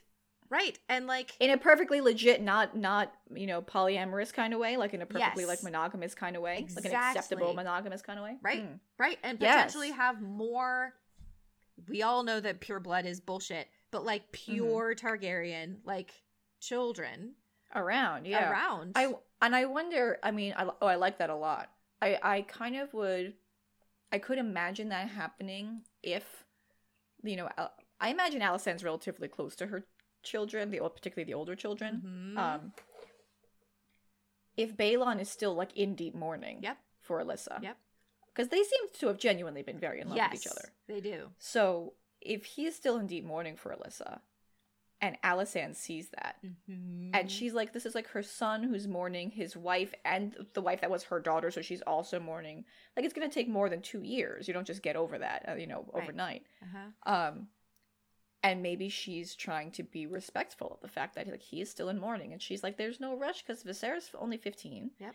He's not even 30 yet. Like, we can give it a few more years, and then maybe he'll change his mind." You know, Mhm. Uh, And in the meantime, I will engage my 15 year old daughter to this like super old guy that like it's Mhm. probably not going to work out with. mhm. Um, who's not going to get offended? right. You know, he's close enough to the crown and close enough to me that if you know, whenever Viserys like burns him, uh, you know, he's not going to like raise his banners against us or any. You know, he's he'll be like, whatever. I had four wives already. You know, Right. Right. Or Uh, maybe the marriage will go through, but he dies soon. He's an old man. And then, you know, like maybe by Mhm. that point, Baelon will be ready and you could marry them together. Mm-hmm. I like that. Yeah, I like that. That that that ties it up for me. What you're saying there about this also being related to Baelon. Right. I, that makes more sense to me as a as a Alysanne marriage scheme. Right. Yeah, because because I just like reading this text, I'm like, why why would Alysanne be against this? This doesn't make any sense for Mhm. Alysanne to like just to have the like to, the quote that like not just the part of the quote where it's like she wants to be queen, but like Mm-hmm. the way that he has Alysanne saying like um you know Viserra aims higher. I've seen the way she preens and prances around Baelon. That is the husband she desires. And I'm like, what a judgy thing to say about your daughter. Right. Like, exactly. Like and it doesn't sound like Alysanne to be like, oh, she's just trying to marry her older brother. And I'm like, like, you're yeah, you did. fine with this, actually. You did. You're right. Exactly. Yeah, that's it's actually really interesting that I like I like that. I think if they were if to adapt it to screen, that would be the way to do it. Right, That that- would make sense. Right, that it was a just like Baelon's not ready. Viserra might be slightly too young for this. Let's give them both some time. Let's especially Mhm. Baelon some time to like overcome his grief and then maybe when that's done he will look to his sis to his th- this beautiful younger sister that he has as Mhm. a potential wife but like we need to give him more time to grieve before Yeah. we do that but we also have to be seen as trying like under the the patriarchal pressures to marry these kids off she has to be I seen mean, as trying Maybe Alysanne also wanted to give him some distance from her. Right. Because like like imagine if the following played out. Viserra goes to White Harbor. She does in fact marry Lord Manderly. They're married for two, three, four years. He dies because he's very old. mm-hmm. She maybe maybe does or does not have children by him. Doesn't matter. She comes back to court after that. Mm-hmm. And now instead of his like 15 year old annoying sister, she's his 19, 20 year old beautiful adult, Mm-hmm. you know, sexually available sister. right Ugh. Still weird. So Still weird, weird, but, but Targaryen. And you know, and like sort of like the distance and the time, uh-huh. you know, making her a, a more suitable adult partner for him right as opposed to like his kid sister who he barely knows. and and feel less pre- i like that and also to feel less pressured that like Mm-hmm. i could imagine Alysanne not wanting Baelon to know that she's holding Viserra in reserve because that would create Yeah. pressure to like you know It's kind of similar to in House of the Dragon when like Daemon goes away for a few years to the Stepstones, uh-huh and when he comes back, like he was already trying to fuck his sexy little fourteen year old niece. Uh, yeah. uh, Uh-huh. But when he comes back, she's sixteen or 17 uh-huh and so she's a, a more suitable sexual partner at that point. Uh-huh. Yep. And then even later on, after they've both been married and they're both, um, you know, she's like well into her twenties. That when they finally do get married in House of the Dragon, she's very much an appropriate sexual partner for him because she's like full on an adult at that point. Yep. Um, and it's still weird because it's incest and age gaps and whatever, but it's it's that same kind of like. It's that thing we talked about in for the, the Jane Austen book Emma, yeah the like like watching the child ugh, Yep. watching the child grow into an adult i i hate it so much but that's what's happening is Uh-huh. my point Yep. Yep. yeah Um. So, what do you think about the drunk night? So, like, the, the- I part of what I like about this also is the tragedy that like Viserra's response is because she doesn't know right that like this that would this be part all happens. she's not included in the She's scheme, not yeah. included in the scheme, and so in her brain, she's like, "I'm being married off to this old dude. This is the end of my life. What the fuck?" Mhm. And so her reaction is like tra- like deeply like more tragic because like there is a plan in place that is ultimately her getting what she wants, but like mm-hmm. she's not included and so this is like the tragedy is that like her yeah. reaction is because like Alysanne didn't sit her down and be like, "Okay, sweetie, here's how things are going to go." I think the the her, the way she died, I see more as a Doyleist issue than a Watsonian one in mm-hmm. the sense that Martin was running out of ways to kill these kids because there's a lot of them. he did disease, he did childbirth for two of them. He did, he got a you know, war in there. He got a war in there. Um, very mild spoiler because you know Baelon's gonna die. Baelon dies from appendicitis, so it's like we don't, you know, he's running out of ways to kill these kids. Uh, so like an accident mm-hmm. is the way mm-hmm. some people die, right? And basically, what she got into was a car accident. Yeah, the equivalent. Um, yeah. Mm-hmm. She was drinking and driving. Drinking and driving. I, on its face in the text, the way the text is written, I don't think it has that much meaning. Um, it's just kind of an accident that happened. Right. Uh, with our reading of it, it has more of a tragic element, right. I think. Um, but if you were going for that kind of tragedy, it could have you know, we I think there's other ways you could do her death. Like her ship could have foundered on the way to White Harbor. Mm-hmm. You know? Right. And that could be tragic and ironic in its own way. Yeah. You know? Um maybe before she gets on the ship, she's like given a choice by one of her squires, and he's like, "Run away with me. We'll go see the cinnamon ships in Dorne." You know, like a la Criston Cole. Um, we could go look at some uh, some oranges and spices. Come on. and may- maybe she says, "No, I can't. I have to go do my duty," uh-huh. and she gets on the ship, uh-huh. and the ship sinks. You know, like there's there's all different ways you could write it to make it dramatic like that. I, I honestly, when did this book come out? It came out 2020. I forget now. Older than that, I think. Um, let me just double check this. Because there's actually a, I think there's 2018. 2018. Okay. Uh, not that George R. Martin got this story from this other source, but there's a remarkably similar story. Uh, that was a real story that was on Dr. Phil back in the day. oh. uh, I used to watch Oprah and Dr. Phil with my mom like every day when I came home from school. Uh-huh. it was like a uh-huh. ritual. Um, there was a Dr. Phil episode, it must have been back in the early 2000s, about it was like a don't drink and drive thing. Right. And it was about kids out on a prom night and they went to their prom and they were they were drinking and they were driving home and they decided to race. Yep. And the boy driving turned like turned his car in such a way that it like I don't know, it, it like lost control of it more or less. The two cars lost control, they crash. And his his prom date died. The girl died. And she died because she was thrown from her car and she impacted like a wall of a tunnel and broke her neck. George, did I... you steal this from Dr. Phil, George? I would actually love if he stole this from Dr. Phil. It, it has so many similarities. Uh-huh. Like the very first time I read this, I was like, I, that was an episode of Dr. Phil. That I I remember this. I love that. I, I remember. I, I have never watched Dr. Phil.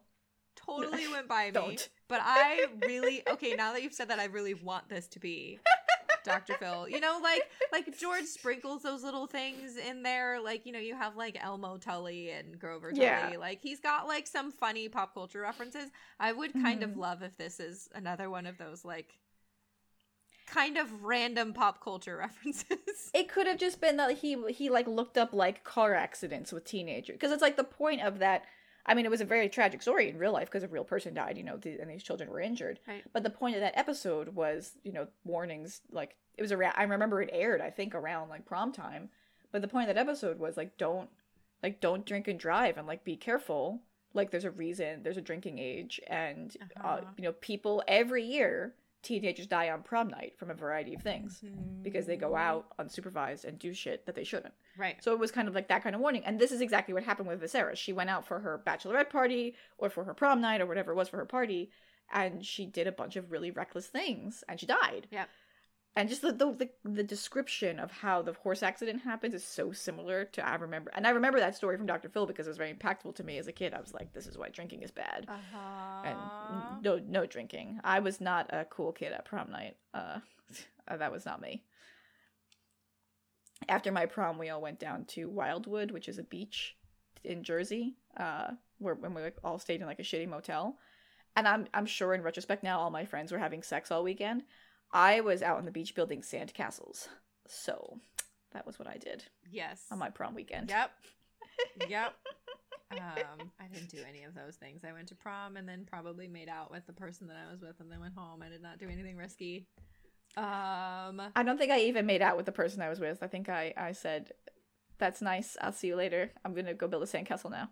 Well, I only went to prom with people I was dating, so that was probably why I made out with them. Like my my junior mm. my junior and senior prom, I both went with my my boyfriend at the time. Mm-hmm. Um. Uh, but yeah. So one more question. Like we're kind of like I know we got want to move on. Do you think the drunk night? Do you think that she showed up naked and got drunk in Baelon's bed? This is one of this is like a oh. palace rumor. Do you think hmm. that happened? Or if you were adopting it to Scream, would you do would you include that? Because he literally says like if court gossip can be believed, this is what happened right before she went out and got drunk with her friends. Was that like she went to Baelon's bed, got mm. naked, drank a bunch of his wine, and then was basically like, fuck me. Mar- mm-hmm. like marry me instead of like last ditch effort to get to like not marry Thea Moore Manderley was like hmm. trying to seduce her older brother. And then kind of like her going out after that was sort of a la Rhaenyra trying to fuck Daemon, getting blue balls, and then going and fucking Criston Cole. Yep. Yep, I, there was actually some like yeah. a lot of similarities between that paragraph yeah. that describes what she and her friends did, and it was like one of her friends wanted to show her like the Street of Silk and all the things. I was yeah. like, oh, like Daemon and Rhaenyra. We did it. We did this. And We I've seen this on screen. Um, hum. I don't have strong feelings about it either way. I think it, on screen it would depend how you characterize Viserra, mm-hmm. and um, I could see it working in a way that wasn't like slut shamey, but like like genuinely she thought like this is like I'm I'm so beautiful. This is how I'll get him, mm-hmm. and how I won't have to leave. Like a, a, kind of a desperation sort of thing. Yeah, I could yeah. I could see it happening, yeah. and it it adds a layer of Baelon feeling responsible mm-hmm. when she dies, right? For for what he did, and, and adding to that tragedy, I think. Yeah, the fact that Baelon feels responsible in part for her death makes me think that something happened. Something mm-hmm. happened that night. Um, I feel like that, like, of course, she got naked and drunk is a bit of a like. Yeah, that's not necessary for that to happen. Uh, yeah, I'm not sure it's necessary. Like, she could have just gone to his room and like begged him. Right. Or gone to his room and been like, and Lauren maybe not even begged him, but she could have, like, she definitely could have gone to his room and they had an interaction in which he was like, thanks, but no thanks. Like, mm-hmm. I am not interested. And then she goes out. But it doesn't have to be that she, like, mm-hmm strips naked and drinks all of his wine and is like drunk and naked in bed and is like, right, fuck me, my brother. Like, yeah. I mean, it could even be really interesting if you characterize Baelon appropriately as having been very in love with Alyssa mm-hmm. and still in mourning. Yep. If he like comes into his bedchamber and he sees like a woman lying on the side of the bed that Alyssa used to lie on. Yeah. And it's Viserra. And him being enraged by that, like upset, like grief stricken but also like enraged by kind of like a like how dare you oh, you know oh, oh my god i love the idea know? that he walks in and sees a woman in his bed and has a moment of going is that yeah. is that my wife and then it and then it turns out it's oh not. oh that'd be so yeah. good oh that'd be painful oh yes yeah. please yeah yeah but hurt me please hurt me i love suffering Oh, I but I think that because that. that. could explain because the text says that he he feels he shouldn't have spoken as harshly to her. I think is the language the yeah. text uses, something along those lines. And I could see him kind of losing his cool yes. at that. Like because, how like, how dare you? Because we were talking about how like the tech like men don't know how to deal deal with grief in this universe. Yep. And I could see him like his response being anger. Yeah. Because he's seeing what he used to see yeah. with the love of his life and like that moment of being tricked almost. Uh-huh. and then the invasion of her space that like someone would dare come mm-hmm. into the space that was Alyssa's. That's kind of like the sacred space now. Yeah and then for Viserra to offer to be his wife and be like you know now we should be a couple and he's still like in deep mourning for right. his for for Alyssa. I I think that would explain him sort of like not even hearing her. Uh-huh. Yep. You know Yep. Because Baelon should also know that this is a good political match. Right. Yes, he should. Right. Yep. Yeah. Right. And even all it would take would be for Sarah just being there and that moment of like, is that my wife? Maybe she's back and then mm-hmm. not. But we also but like Viserra might have said some things about, you know, she could she's 15. Yeah. There are some things that she could say that would be deeply painful to a man who does not know how to mm. manage his grief. Yeah. Um Yep. That would She said some shit about Alyssa being ugly or something. Yeah, Ooh. right? Or Ooh. like you know like i'm i'm more beautiful than she is she ever was don't you want you know? me like yes like she could mm-hmm. accidentally mm-hmm. say some deeply painful things to this man who's clearly still in mourning um mm-hmm. i really like that idea that like this was just a like a grief response that he like didn't know how to ma- that he reacted in anger and mm-hmm. and then she responds with like fine i guess i'll go out and get drunk like i guess i will like go get drunk with my friends and have one last party before I go before I'm basically exiled to marry this old man. Mm-hmm. Um, yeah, and I think you could you could do something really interesting on screen. Um, I hadn't really thought about characterizing Baelon very much until now, but I like this. Uh, mm-hmm.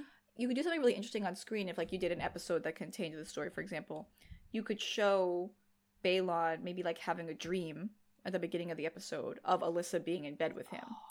And then kind of cap the episode with the scene of him coming back and there being a woman there and him like having that moment of like whoa you know because that would kind of i think that would explain it. It would be, kind of be hard for the viewer to get that without a, a visual of what he mm-hmm. could be thinking later. Yeah. Yeah. I i think that that would be how i would do it. Yeah. Ooh, oh if someone gave me many millions of dollars to make a television yeah show. Yeah, someone like hbo please hbo please hbo we have so many ideas we Please can make a us. show about Jaehaerys and Alysanne. I'll do it for free, please. um, speaking of Jaehaerys and Alysanne, how they react to the death of the the latest death of their child. Um, uh, does Jaehaerys know he has daughters? I don't fucking know. the man, I, I, he, yeah. I don't know. What do you What do you think? I, I can't with Jaehaerys. Um, so one of the things I thought of in this in this section where like Alysanne is just utterly bereft because she's lost yet another of her daughters and mm-hmm. children, um, is Cat after um after Ned's death. So when after mm-hmm. Ned dies and Robb like and she's kind of lost Arya and Sansa because Arya is missing and Sansa is being held captive in the capital as a political mm-hmm. prisoner. Um, mm-hmm. that like Cat's like just let me go home to my babies I just yeah. want to go home to my babies. Like that like this characterization of Alysanne feels very similar of like taking yeah. solace with the living children that she has that like as a response mm-hmm. to grief is just like let me just like maybe not even entirely healthily i have some like feelings that that the relationship between Alysanne and Gael might be mildly codependent Mm-hmm. The way that it says yeah. that Gael like is her constant shadow and like even sleeps in her bed with her, like a part of me is like, that's really sweet, and then a part of me is like, ah, I don't know mm-hmm. that a mm-hmm. mother daughter should have like that. Feels kind of enmeshed in a way that's I, like not entirely healthy. But I get it because yeah. Because Jaehaerys is not helping Alysanne at all. Right. I think that's also I think that is definitely codependent. I think part of it is Gael is the is the only Targaryen princess or the only Targaryen child uh-huh. that is actually de- described as quote somewhat simple minded. Yeah. Which if that made it to text, then I I think we can pretty much all be certain that Gael had some again, I don't know exactly what to describe it as because we don't have enough in the text, but some kind of mental yep. disability yep. or something along those lines. Especially because um, her mom was in her 40s and like those mm-hmm. kinds of disabilities are significantly more like your chance the chance for having mm-hmm. a child with some kind of either delay or disability mm-hmm. of that kind dramatically increases after the age of 36 and especially as you get into your 40s. Yep. Um yep. that's just unfortunately the way that the genetics break yeah. down. And it's and it's and mm-hmm. It is not just because of female fertility is also about you know like age as, of the sperm age of the sperm yeah as a man gets yeah. older the sperm is more likely to have errors in it. The, the DNA mm-hmm. that, that becomes the little zygote is most likely is more likely to have errors in it, and you get mm-hmm. um you get disabilities like this. So yeah, right. yeah, yeah, yeah. Mm-hmm. mm-hmm. So yeah, I mean, I think also Alysanne's reaction makes sense. I mean, when people die in a mm-hmm. family, families come together. You know, yeah. families get people get closer. Uh, particularly like losing kids. I mean, this poor woman has lost so many children. Just and she loses three within five years because mm-hmm. it's uh, De- uh, Alyssa, Daella, and Viserra. Yep. Within a five year period.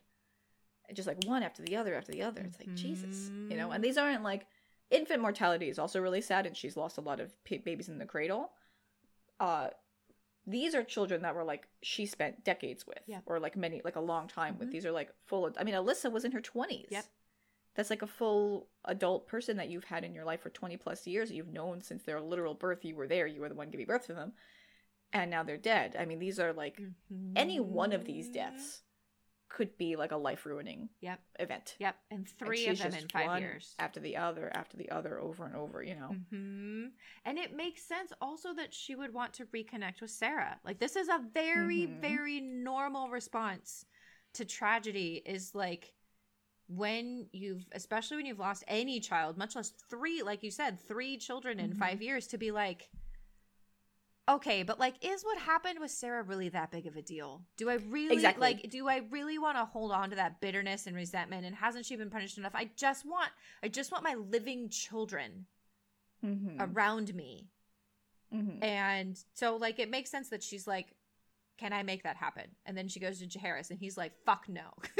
yeah, he's like, "Fucking, she's a slut," and we can't have that anywhere near us because vaginas are frightening. Right. Right. Um, and like the tension like the the tension here, just want to point out that like it says that Jaehaerys forbid um like um it says though Jaehaerys had forbidden it, Alysanne had defied his edict and secretly engaged agents to keep watch over her wayward child across the narrow sea.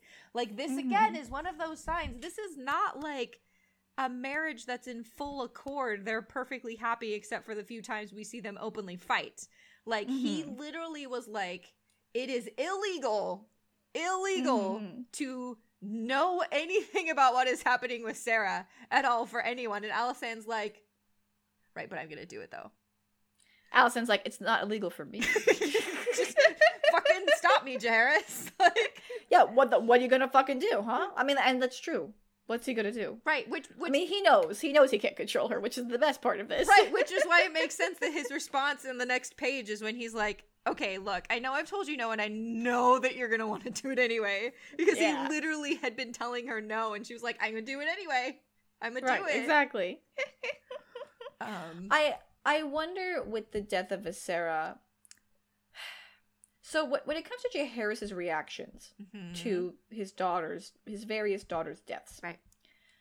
I wonder how much of it is that he, you know, genuinely didn't have reactions or like didn't really feel grief because they were daughters and like the patriarchy, mm-hmm. versus I wonder how much of it is just that the the maester was not about to write on page. Yep. How sad the king was. Right. Right, or you even know? if Jaehaerys was able to express grief, visible grief about the death of a right. daughter under patriarchy, which like doesn't mm-hmm. value daughters. Right. So I, I just I wonder like I don't know. I just you know what it is because we have later Targaryens like Viserys who like loves his wife and loves his daughter mm-hmm. so much. And like if Rhaenyra had died, you know, Viserys would have been absolutely just like destroyed, yeah. right? Yeah.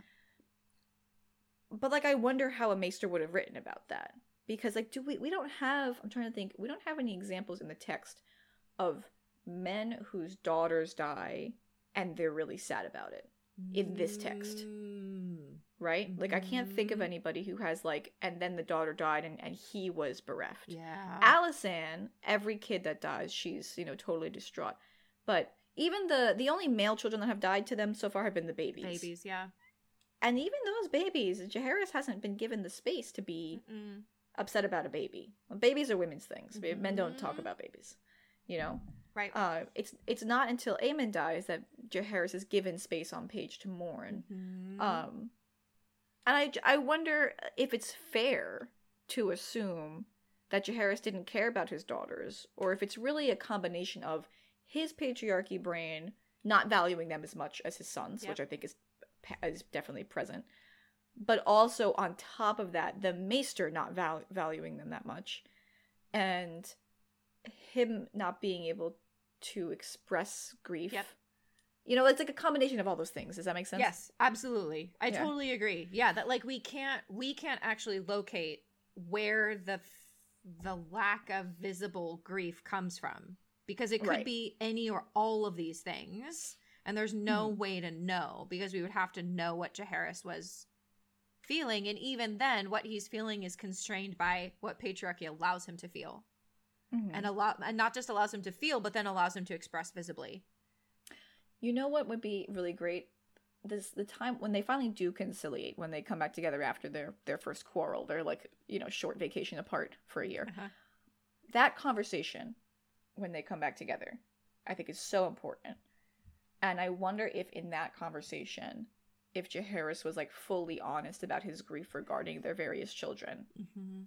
if that would lead to like true conciliation between the two of them. right yes Because uh, you know what I mean? Because I can't imagine them coming back and Alysanne being like, "I was wrong," you know, like I don't see no that. no but if but if he can express to her how the death of all all of their children, including all of their daughters, has really been affecting him, that he just hasn't said anything, Yeah.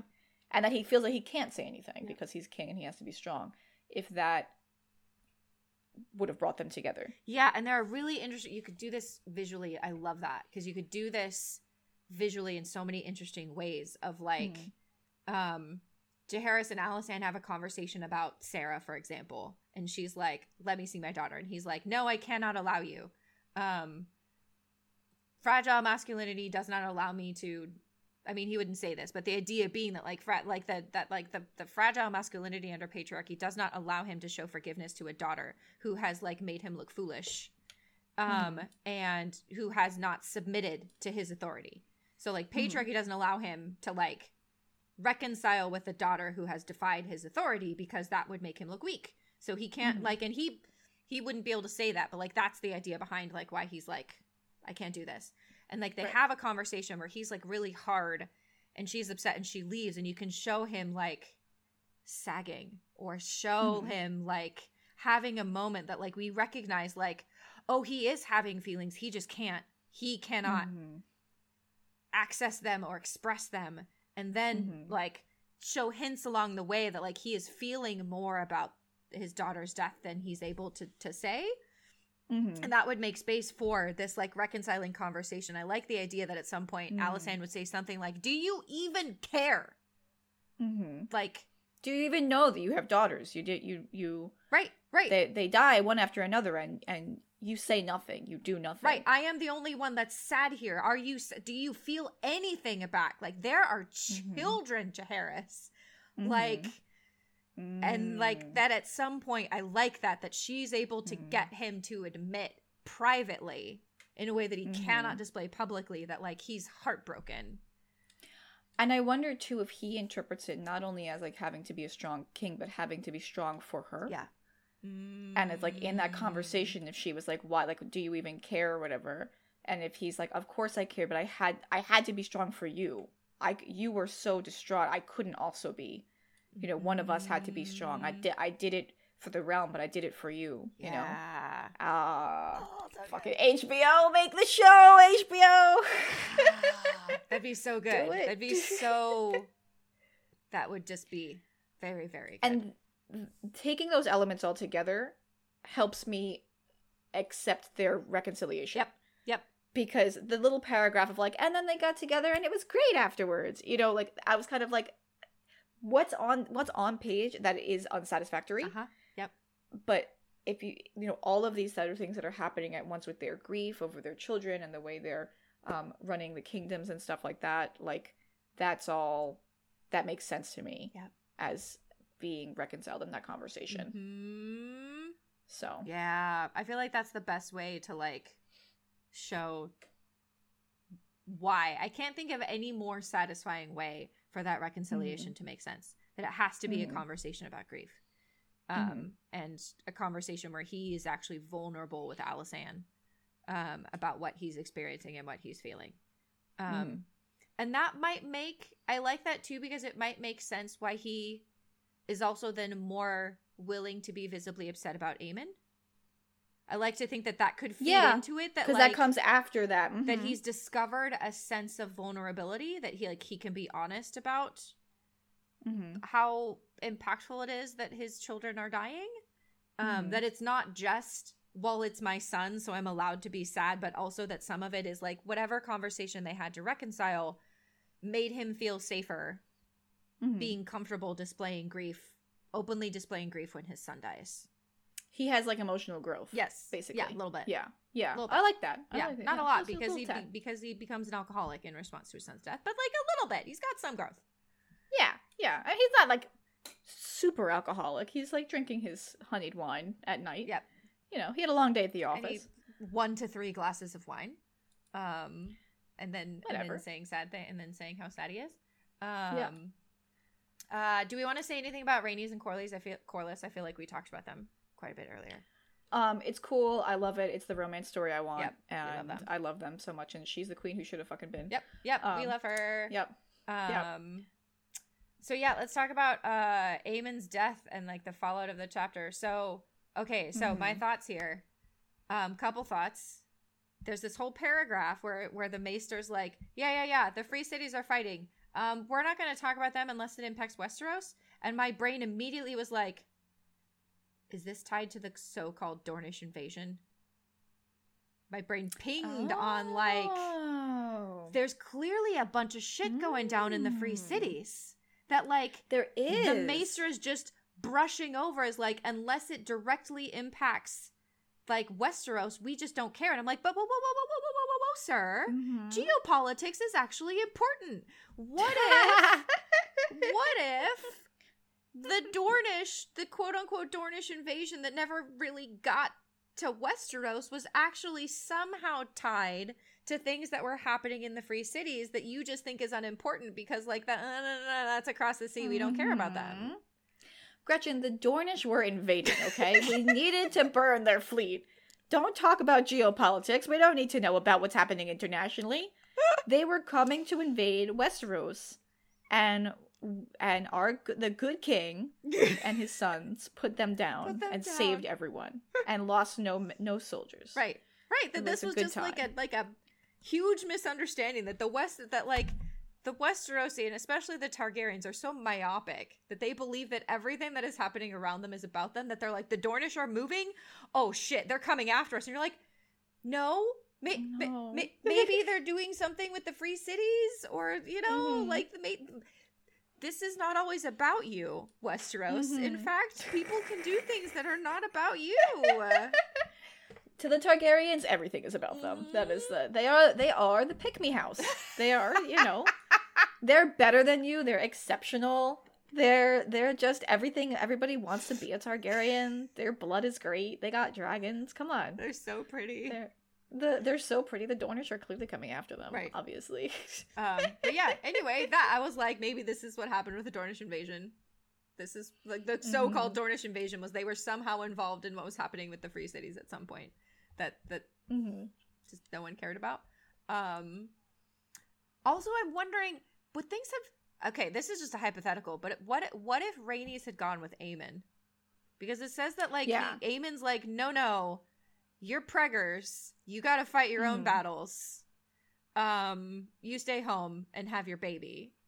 Mm-hmm. And then he flies off, and he doesn't just fly off. He like arrives ahead of everyone else. Mm-hmm. Because lands on Tarth. Yeah, he lands on Tarth, yeah. arrives ahead of everyone else, and then has that conversation with the Even Star where he gets killed. That I just like. Right. Of course, my brain is going. If you had allowed your daughter to fly with you, would things have been different? A, might you not have flown ahead so quickly? Might you have like mm-hmm. taken things more easy, stayed with the rest of the responsive fleet, which is just a smart thing to do anyway. Yeah, it was weird for him to go ahead on his own.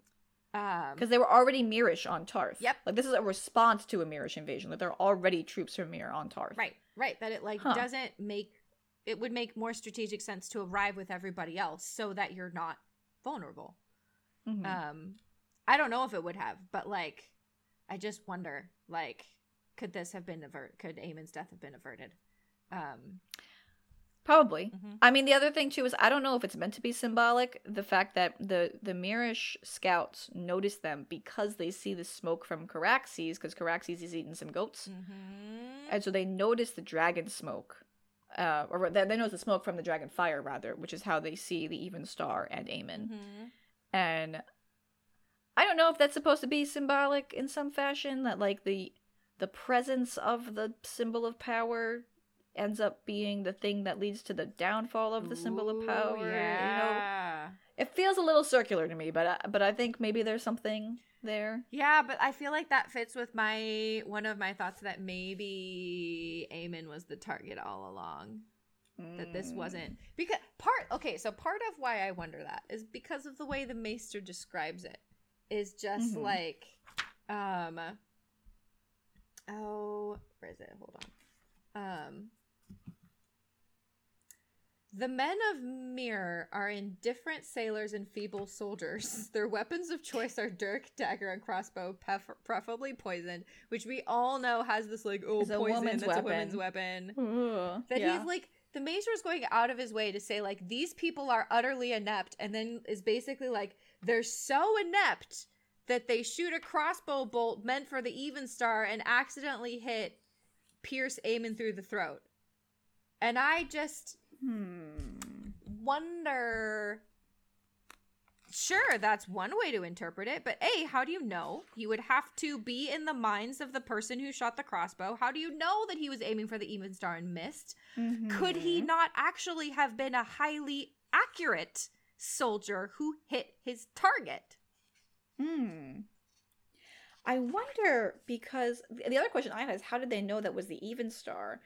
You could recognize the crown Targaryen prince real easy because he's the, the whitest person on the planet, right? right. Like those are very distinguishable, and there's a dragon present. Mm-hmm. So, hmm, what I'm wondering is, what do they do after? So after Aemon is killed, they uh go. They burn the Myrish ships.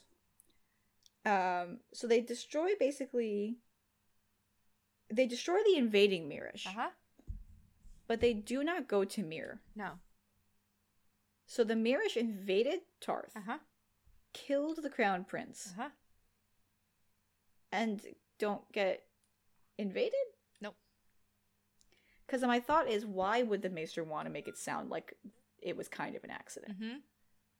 And my thought is that he would make it want to make it sound like the Myrish didn't mean to kill the crown prince because if they did, res- if they did, if they came and assassinated the prince and the response was nothing, not to invade Myr. Uh huh. It would make it again. Yep. Jaehaerys not doing shit. Yeah. Shit happens, and, and I mean the response is to they were going to destroy the invading force anyway. Yep. Yep. There's no way that the Myrish would would overcome. Right. They were going to destroy the Myrish the Myrish invading force anyway. They weren't going to like give Tarth to the Myrish. So Jaehaerys does nothing basically yep. in response to the crown prince being killed. Right. Right. It also makes significant more significantly more strategic sense to kill the crown prince, not just because mm-hmm. he's the mm-hmm. crown prince, but because he's the dragon rider. Yeah. Mm-hmm. Like that's the dragon they sent. Yep. Right. If they killed the even star of Tarth, what value would that have gained the Myrish soldiers? Mm-hmm. Nothing. Yeah, someone else would have just taken over. Right. Then then I mean Aemon probably would have turned around and been like, burn you with my dragon. Like mm-hmm. there's no strategic value in killing the even star of Tarth. Because even if you kill the even star of Tarth, they're still gonna destroy you anyway. Like they're like mm-hmm. the Myrish, I feel like at this point is like they're gonna get destroyed no matter what.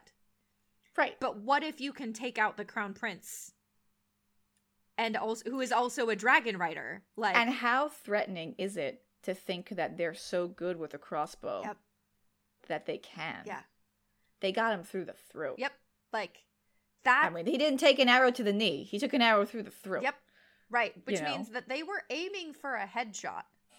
Mm-hmm. Like they were, they were not just shooting to wound. Like they were going at, like. You don't like aim for a knee and hit a throat. I mean, I guess you'd have to be really bad, but that's why I feel like that's why they have to frame it as like they're just really bad shots and happen to accidentally shoot the crown prince through the throat. And I'm like, and this probably because concept... it's more dangerous to imagine that they are accurate enough to shoot the crown prince through the throat. And the whole concept that it's like, oh, the serendipity. There happened to be two scouts that were happened to be in the woods at the time that happened to go unnoticed. It's like, were there just scouts out there with crossbows? Or were there like soldiers deep in Tarth mm-hmm.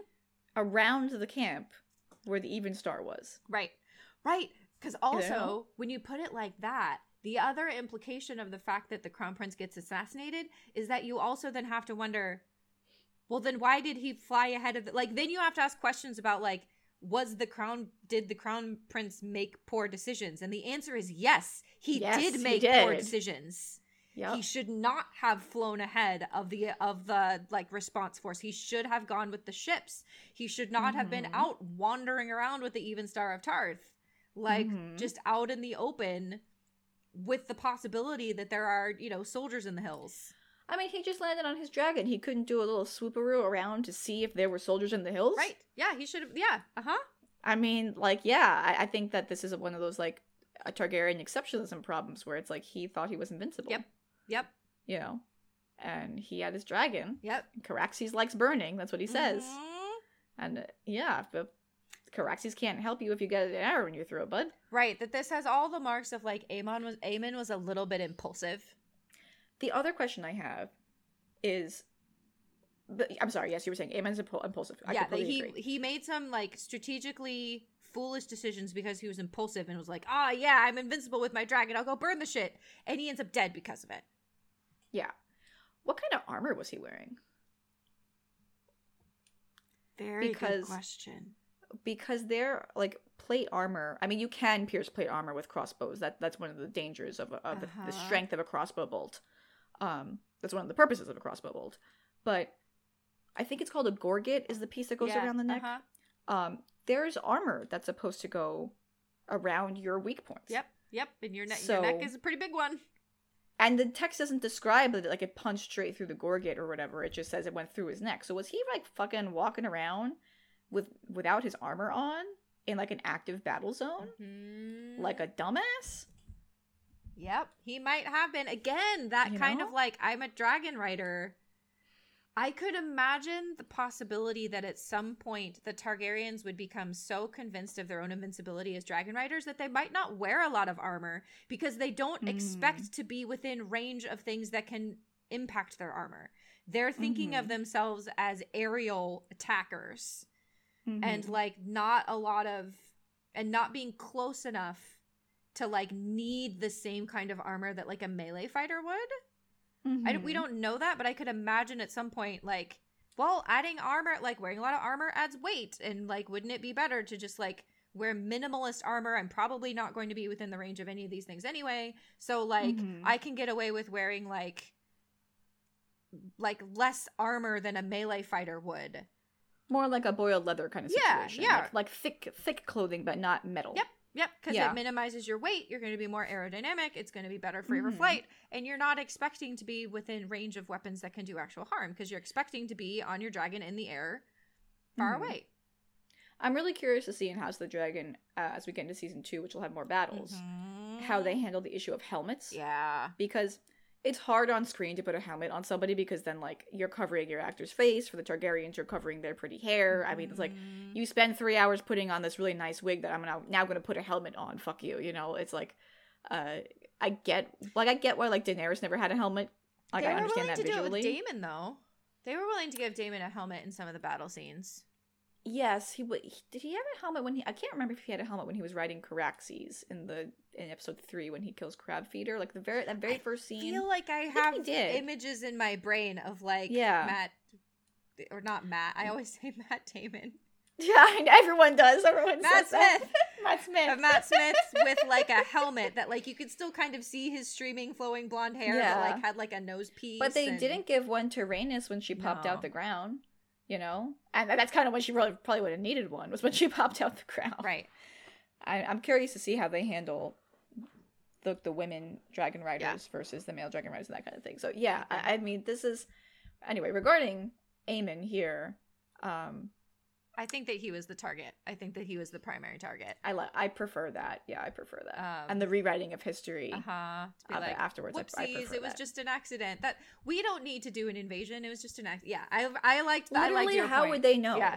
Literally, how would they ever know whether? I mean, like it's that's just made up. Unless the mirror sent a letter afterwards, and we're like, we are so sorry. That was we are whoopsie. We did not mean to kill your prince. We meant to assassinate one of your lords, but not your prince. like how else would they know? You know, right? Um, also, they didn't post an apology on Instagram, right? Um, the other thing to point out is how um, symbolically and kind of visually similar this is to the death of Maegor. We have another like pierce through the throat mm. that Maegor ends up like impaled oh. through the throat oh. on the spikes of the Iron Throne, and we've talked about yeah. the Iron Throne as like a kind of like a weirwood. So like the like the spikes mm-hmm. on the like all of the swords on the throne are like meant to kind of symbolically be like the roots of the trees, but they're just like mm-hmm. hardened and frozen and um so like he's being pierced through the throat by a by like a root. You know, it's a wooden mm-hmm. crossbow bolt. So he's being and and Maegor dies in it yeah. in like a visually symbolically similar way of pierced through the throat. Mm. Um so this is our second Targaryen king who's killed by um by like a shaft through the throat. Like a I wonder Mm-hmm. I wonder if that's a that could be a connection if you did if you um, adapted this to screen. We don't have very much about Aemon in the text, mm-hmm. um, but if you adapted this to screen and Aemon was like a douchebag, yeah, uh-huh. if Aemon was like kind of a mean boy, uh huh, and maybe like a, a visually similar death between Maegor and him to be symbolic, right? Um, one thing that actually I wonder about with Aemon, he only has one child and it's a daughter. Right, but what's going on with him and Jocelyn? Yeah, Rhaenys, Rhaenys is sixteen. Yeah, and they haven't had another kid. That's a good point. Yeah, yeah. You know, are they not? Are are they not fucking? Is there fertility issues? Is she purposefully controlling her fertility because she doesn't want any more children by him? You know, is he abusive? Yeah, maybe and she keeps away from him as much as possible you know? It is interesting that like as far as we know there's no pressure on Aemon to have another child. Mm-hmm. um and i was thinking about the fact that Rhaenys in in the the section where she's going on progress is acting like the heir to the heir of the throne. Mm-hmm. Yep that like it is you know it's normal for Baelon and Aemon to go on progress because it's the heir to the throne and the the next future hand of the king and his hand that like mm-hmm. you expect the like the next in line the next power you know like mm-hmm. the next mm-hmm. people who are going to be inheriting power from the current monarch to be on progress to like introduce people to like oh yeah here's going to be your next king and here's going to be his next mm-hmm. hand but Rhaenys goes and I'm like oh and not Viserys and not Viserys Mm-hmm. That and, and, we don't we have no idea where Daemon is at this point. Mm-hmm. Um, but Rhaenys is acting like she is her father's heir. Mm-hmm. That she yeah, is Aemon's I mean, heir, which she is, and like no one's saying anything about it. Everyone seems cool mm-hmm. with this, and the fact that like I, I feel like that could fit potentially in with the idea that like Aemon didn't feel any pressure to have another child.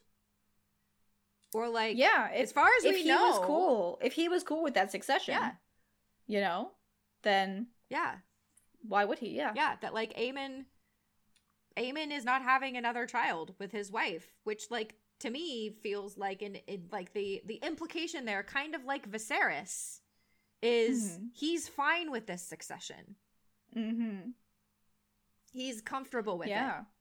it. Mm-hmm. Um because the only reason on the show that Viserys is not comfortable with it is because he had this dream of having a son who would sit on the throne, um, right. which is not in the text. But like, that's the reason why Viserys is like, you know, mm-hmm. in the show, why he wants to have a son is because he's had this prophet, like what he believes is a prophetic. He thinks he's dream. prophetic. Yeah. Yeah. He thinks he's. He, he said he said I'm magic. I had a magic dream. Yeah, I am an oracle because I had a dream once that made me feel things. Um, yes let me show you my magic dagger. Yeah, but yeah, I I just like I feel like there are hint like that like there's like you could draw a conclusion and if I were to adapt this to the screen, that would be part of what I would do is say like Aemon is perfectly comfortable with Rhaenys as his heir. That like he's the heir to the mm-hmm. throne. He's fine with Rhaenys as his heir. and feels no need to have more children. Mhm. And part of that could be like maybe there's some conflict with Jocelyn because he's kind of a douche. Mhm. Um, Exactly. we know that he's impulsive Um, and likes violence. I also I also wonder like so the little prophecy thing that you just mentioned from House of the Dragon. Like let's let's play pretend that that's in this text. Um Jaehaerys would have told that to Aemon. Mm-hmm. Aemon would have told that to Rhaenys. Mm-hmm. And then it's like, okay, that it's done. We have the succession. We have the person that knows about the Song of Ice and Fire. Mm-hmm. It's all good. We're gonna be we are we are Gucci gold. When Aemon dies, I wonder if one of the reasons Jaehaerys is like particularly upset by it, uh, besides like the patriarchy and everything we discussed, is that he's also seeing this as a as a magical destiny problem, Mm. and he's like, well, now who who do I tell my magical destiny to? Who- And then he probably tells Baelon at that point, Right. Yeah. Who gets the magical destiny ball? Right. who gets to see the tummy dagger? Who gets the Targaryen dagger of magical destiny? I honestly don't know why they don't just tell all the Targaryens about this shit. They really should. They should just They share it with really everybody. should. Everyone should know. Um, Because you never know when you're gonna die. But anyway. All right, let's let's wrap this up by talking about um the the very very sad slow decline of Alysanne Targaryen. This just like Mhm. makes me very sad. Um yeah. We talked a little bit earlier about like she's only 59, what the fuck? Um why Mhm. is she acting like she's so old? I think that there Yeah. are questions about like what is the average age and whether or not this is a similar problem that we saw the other time where it was like martin what is the average height of people in westeros that you think someone who's five feet tall is like childlike size that maybe Right. some of this is like martin is imagining like that the average you know that like people don't live into their 80s and like he's imagining like oh people Mhm. only live into like their 60s so someone who's 59 is really old and i'm like cool Yeah. but you just told me Theomore Manderly was like robust and he's like Mhm. mid 60s Yeah. I don't know. It's also possible that this wasn't age at all and that she had some other illness. Yeah. You know, if she had, I don't know, if she had like cancer, for example, like a, some kind of slow moving cancer, she would be slowly getting sicker and weaker. And because of her age, they could say old, you know, but maybe she's just had an illness they didn't know about. I do think there. I, I I like made it as kind of a joke about like maybe they don't know about osteoporosis, but also maybe they don't know about they osteoporosis. don't know about osteoporosis. She's exactly. had thirteen children. For people who are not Mhm. aware, like the bait, like when you in you know when you incubate a fetus, like it Mhm. pulls cells and nutrients from the parent's body. Yes. Um, and one of the main ways that that impacts, you know, people who have had children is bone density. They are losing Mhm. calcium. They lose a bunch of minerals that get like pulled out of their body to help build the little fetus inside of them. And if you do Mhm. not like medically intervene, it can be hard to recover all of, you know, all of the minerals and things that are lost. That's why you see so many so many things about like, you know, women over the age of a certain age, you got to start taking your calcium and your vitamin D. And that's Mhm. because the assumption is you've probably had some children and you're losing all of the, you know, you're Mhm. losing bone density, you're losing these minerals in the building of the, the children that you have. And Alysanne has had 13 kids. Yep. And it one of the things Yep. she does is break her hip, which like serpentine steps, we know that they're very dangerous, but also that was one of those where I was like, oh, I wonder if she's just got real bad bone density. Like, Yeah, probably. She's had She 13 probably kids, and I don't, and they, yeah. they don't know that you need to like replace all the minerals that are lost when you've had a child, and Mhm. she's had 13 of them. Her Mhm, bones are exactly. probably just full of holes. Very weak. But Gretchen, she is a Targaryen, pure born. She she is exceptional. Targaryens don't get osteoporosis. Targaryens don't get osteoporosis. They're closer to gods than men. They just magically create the minerals that become a fetus, like ex nihilo, just out of thin air. Just Yes, like, you yes. know. What's the problem? I I do think I like Alysanne along with like Queen Visenya as examples of women who uh died of something perfectly natural, potentially like just a, a run of the mill disease, well, osteoporosis or whatever. Um, but because they're Targaryen, the text must give it some other explanation. Because, mm-hmm. like, they are acting like these are very old people. Visenya lived into her 70s. Yep. And she was not described as old and frail until she hit her 70s. Yep. When she started to, like, seemingly actually decline. Mm. She didn't hit mm-hmm. 50 and they were like, oh my god, so elderly. Like, they didn't do no. that for her. So it's it's not like we don't have examples of older people. Mm. We do. Mm-hmm. Right. It, so it's it's definitely interesting. Um, right. Yeah. And there's some interesting symbolism here about like she is losing all of the like all of the areas where she had power. That's part of why this is so sad to me. Is mm-hmm. like what does she lose? Her body is failing. Um mm-hmm. she's not be she's not able to participate in governance anymore because she's losing her hearing. Mm-hmm. Um, which is a pretty normal thing for that age range to lose your hearing, and they don't have hearing aids. So, like, if you start right. losing your hearing, then like, sucks to be you. You just can't hear things. Um, yeah. They don't have disability aids for that. Um, mm-hmm. So she's losing her hearing. So she can't participate in the small council. She's losing her ability to participate in governance, which was a thing mm-hmm. that gave her power. Um, mm-hmm. She's not able to fly which yeah. is another thing that gave her power. Where where it says like she took her last flight and then got off and cried. I was like, Ooh. as a as a recovering horse girl, I gotta say that's got to be really depressing for like people that are like lifelong equestrians. Yeah. That like horseback riding is like their like primary like a really important um not even hobby but a really important passion to them. Mm-hmm. Eventually, if you're fortunate, you live a long time, and eventually you would get to a point where you're. I mean, horseback riding is physically intense. Mm-hmm. It's a, people think you just sit on the horse. You do not just sit on the horse. You're doing it's a it's a full body workout every time you ride right. a horse. Yeah, go ride a horse um, for an hour, then tell me how your core feels.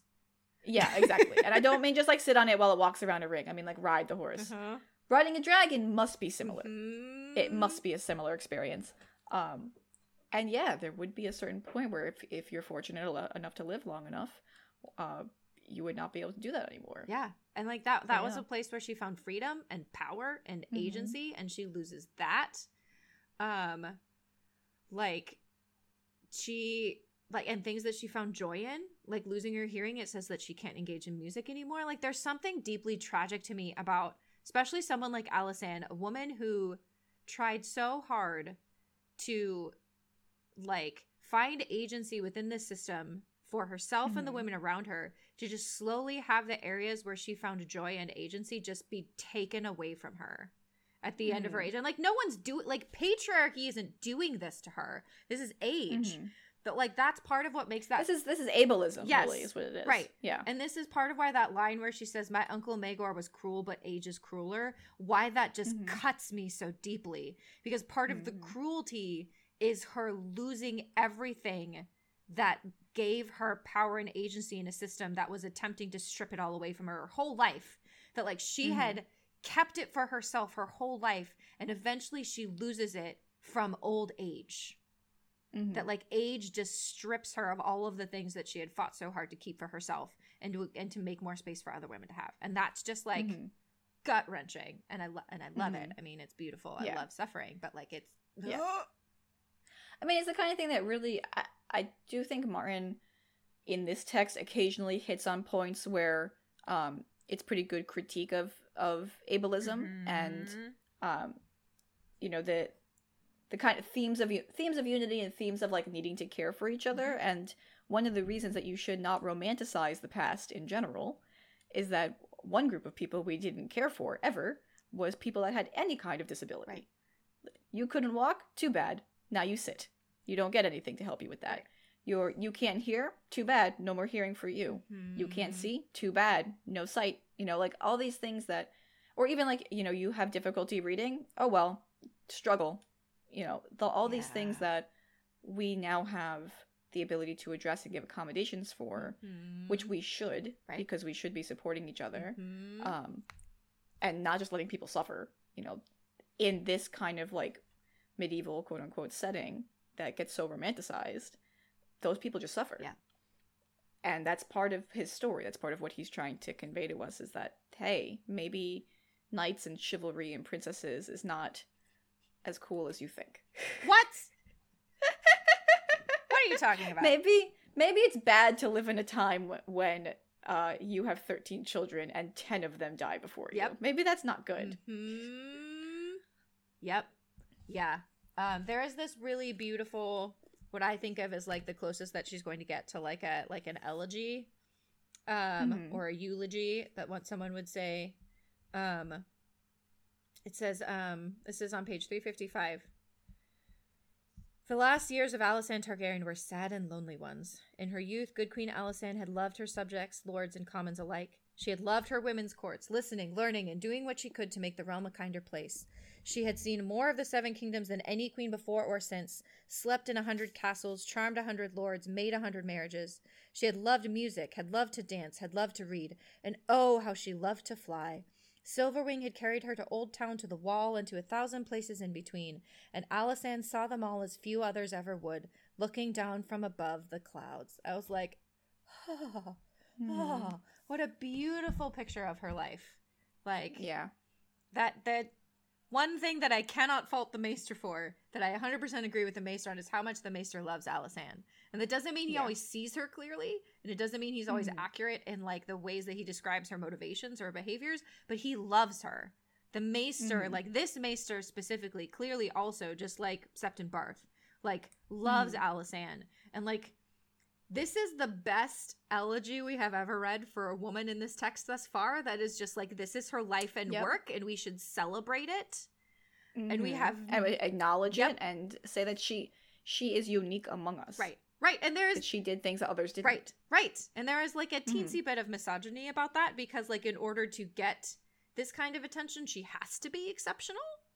And mm-hmm. there is I mean, and that is both beautiful that she gets it, but also like one of those like the exception that proves the rule that like she only gets mm-hmm. this because she's so exceptional among other women and like mm-hmm. she shouldn't have to be she shouldn't have to be exceptional to get this kind mm-hmm. of loving description of her life mm-hmm. um but it is a loving beautiful description of her life and we we agree with you maester Alysanne is great yes. we love her oh we do we do love her i i think that was great um I do want to talk at some point about how the children die and Targaryen exceptionalism. Ooh, yeah, yeah, yeah. This is probably a good time because this is yeah. we in this in this part of the of the chapter is where we learn like it's basically like all of her kids who died.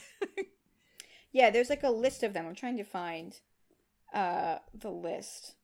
Um uh page 336 second full paragraph. Okay.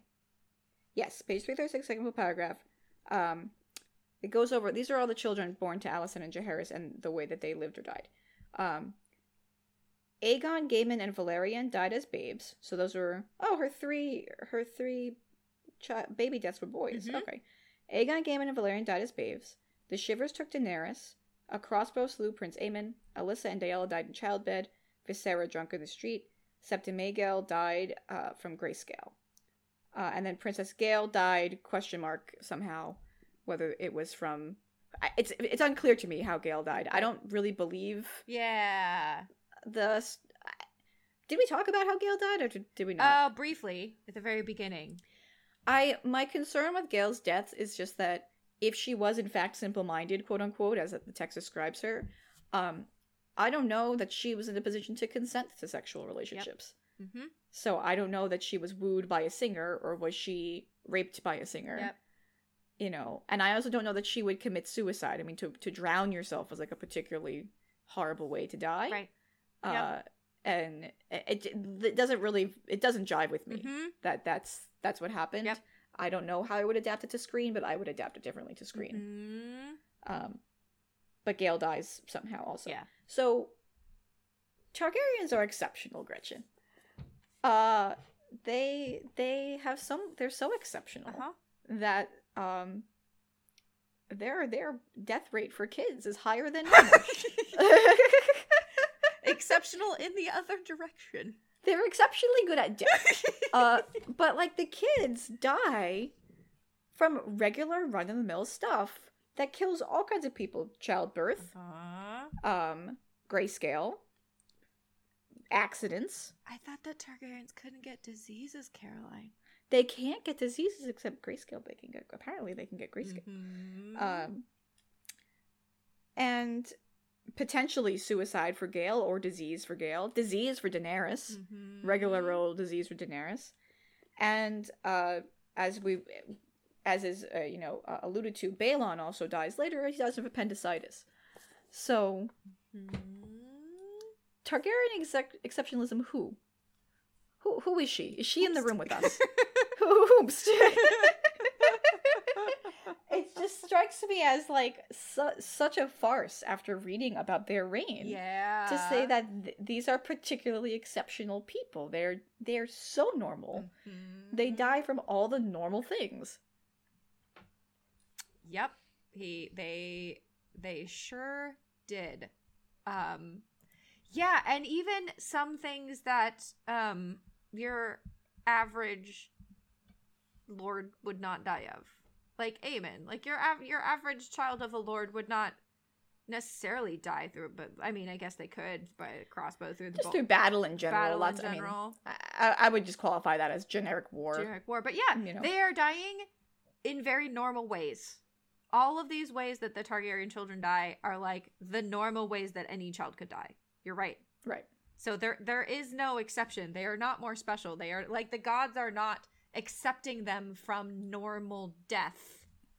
Mm-hmm. Um, it's almost like that.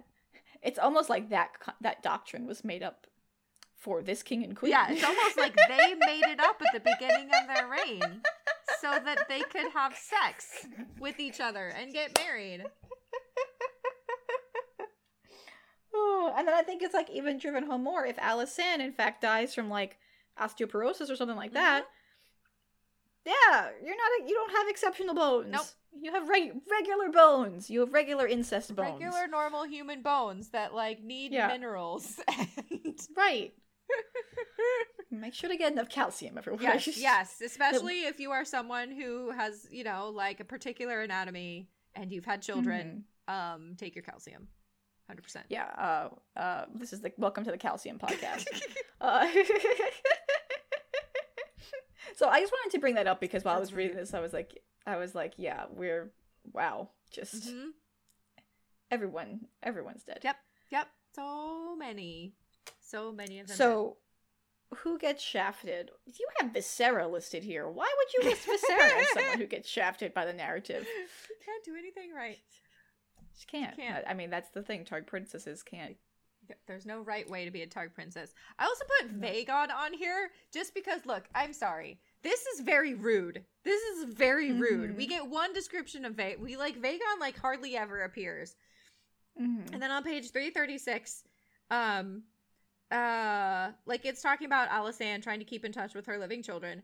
And she says, a cold and distant son, Vagon had grown to be a cold and distant man. And I just am like, okay, what do you expect from your 15 year old from your child that you sent to the citadel at 15 years old after you let your other children bully him because he didn't want to get married like i'm mm-hmm. sorry he didn't want to get married to his sister gretchen right. you have to remember the to his sister aspect of the story like this this is such a like i'm sorry this is such a boomer description of what is happening with Vaegon to be like my kids don't call me anymore.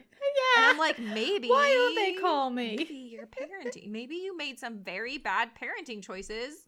And this is a really reasonable response for the way that you treated your child. Um, yeah, maybe this. Maybe you were wrong. Mm-hmm. Have you ever considered? Right. Like, what is what is your little nerd son thinking? Asked no one in mm-hmm. this. What does he want? Said what no does he ever. want? Yeah.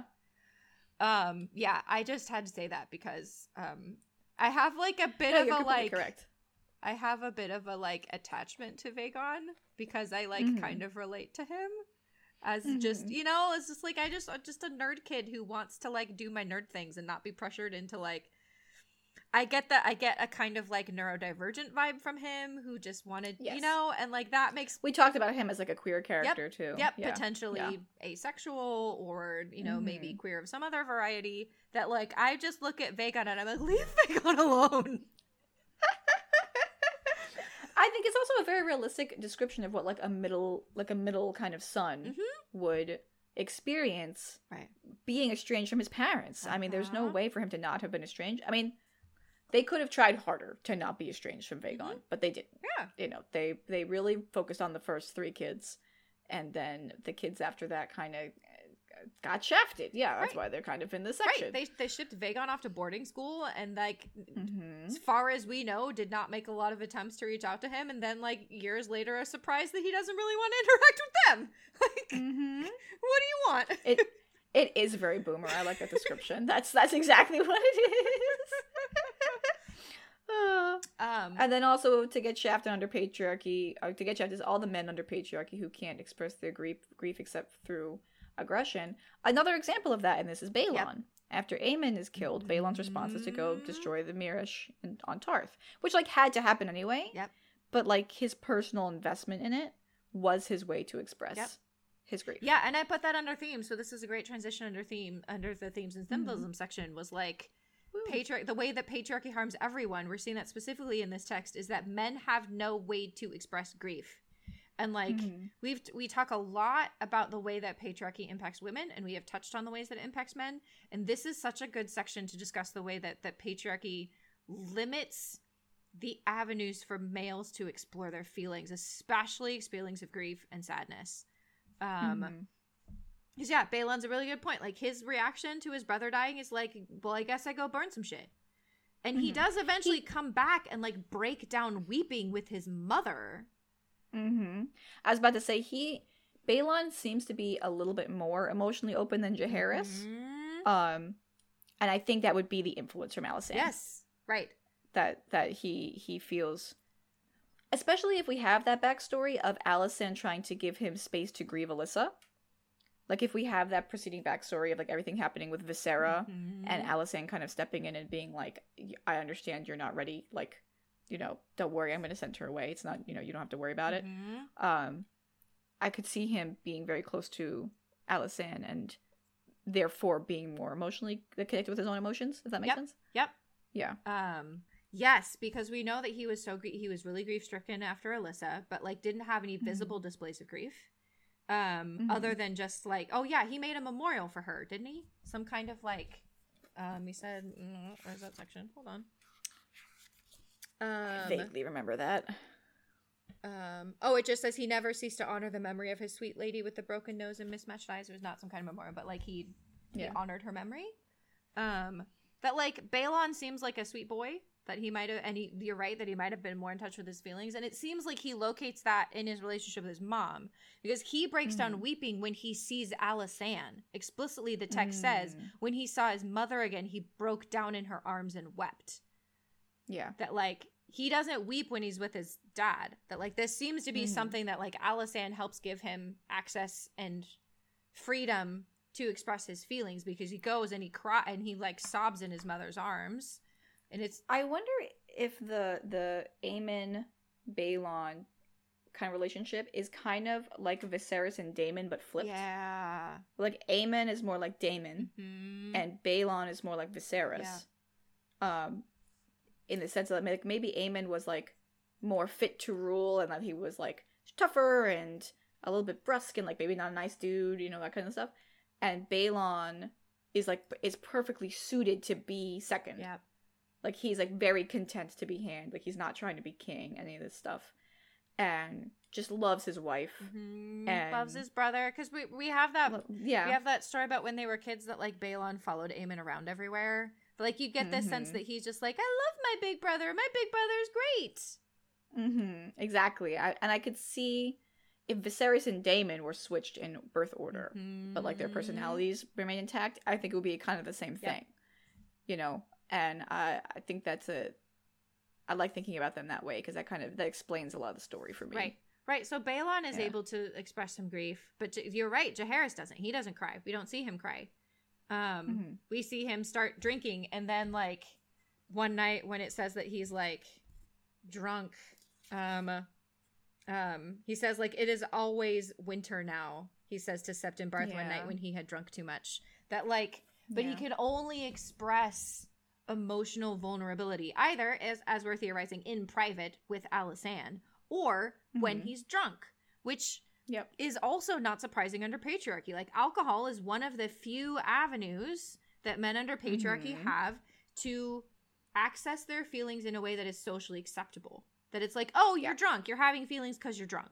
And like, mm. it's not considered as much of a sign of weakness if a man is drunk and expresses feelings than if he is just expressing feelings in his normal life. Like, it's kind of considered okay for like a dude to get drunk and maybe feel some things, um, mm. but not without getting drunk. Mm-hmm. Um, yeah, that like this whole passage about Baelon about Aemon's death is just like such a such a clear picture of how little access these men have to the ability to express their feelings. That the primary avenue is aggression and violence. Secondary to that would be something like alcohol. Um, mm-hmm. And like after that, like unless you have someone in your life who gives you that safety to feel your feelings, like like Alysanne does for Baelon, like these men cannot have no way to express their feelings. And even the maester, as I said, even the maester seems kind of uncomfortable mm-hmm. with like talking exactly. about grief. Um, the mm-hmm. way that he mm-hmm. has to say, like, oh, everyone is sad. Like that he can't just be like right. King Jaehaerys was devastated at the death of his son. He has to be like, oh, everyone, you know, everyone's really the whole sad. realm. The whole realm wept, including Jaehaerys. Yeah, mm-hmm. I mean, and I think it's a really important commentary because that's so true in modern in our modern yep. world in the patriarchy of modern times. It's it's it's one of those aspects of Westerosi patriarchy that it can almost be lifted lifted exactly to the real world. Mm-hmm. Like most of Westerosi patriarchy is particularly toxic to highlight these things in our real in real world, right? Mm-hmm. But this is one of those aspects that like this is exactly what it's like for men under patriarchy. Right. They're not allowed to express their emotions, violence. I mean, there's a reason that like every school shooter is a young white man. Yeah. You know, and it's not that he was bullied, because you know who gets bullied a lot? Kids that have differences in school. It's none of them. Mm-hmm. It's it's a issue of masculinity and imposing a masculinity on men and requiring them to conform to it and it's it's a, a requirement that's unfathomable un- unreachable mm-hmm. it's not possible to not have emotions you're a person yep so the patriarchy demanding that of men uh, creates this toxic environment and mm-hmm. creates toxicity in this within this family yep. within the house of the dragon yep.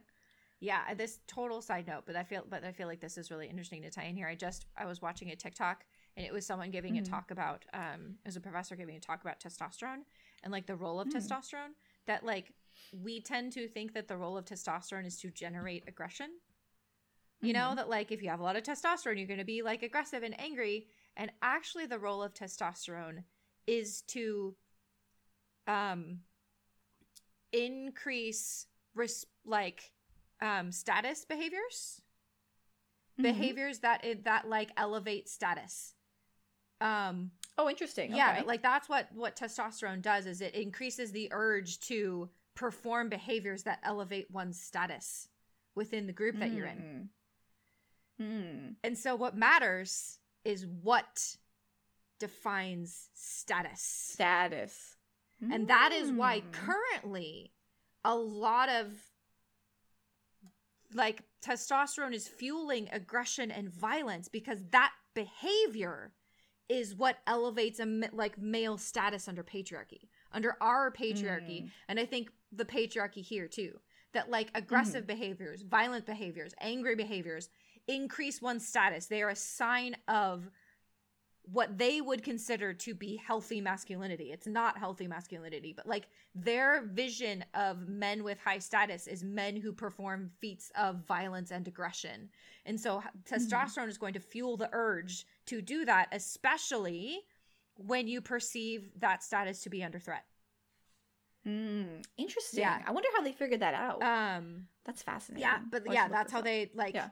Um, there was there was a whole TikTok about it. It was really really interesting, and they they did some studies with mm-hmm. monkeys about like their mm-hmm. behaviors. But like the like his conclusion was like in cultures where status is defined by like pro social behavior, mm-hmm. like you know, um, like caring for others or offering gifts. Like if that were a sign of male status, testosterone would be fueling that. Mm. Like it is about See. yeah, so like if you redefine what what status is, it will change the behavior. Um mm-hmm. but I mm-hmm. was thinking about that here about like the way that like aggr- when you when you elevate aggression and violence to a sign of male status, then men are going to respond to perceived threats to their status with violence and aggression. Mm-hmm. Um and you know, grief like feeling like show, displaying emotional vulnerability is a threat to status, right?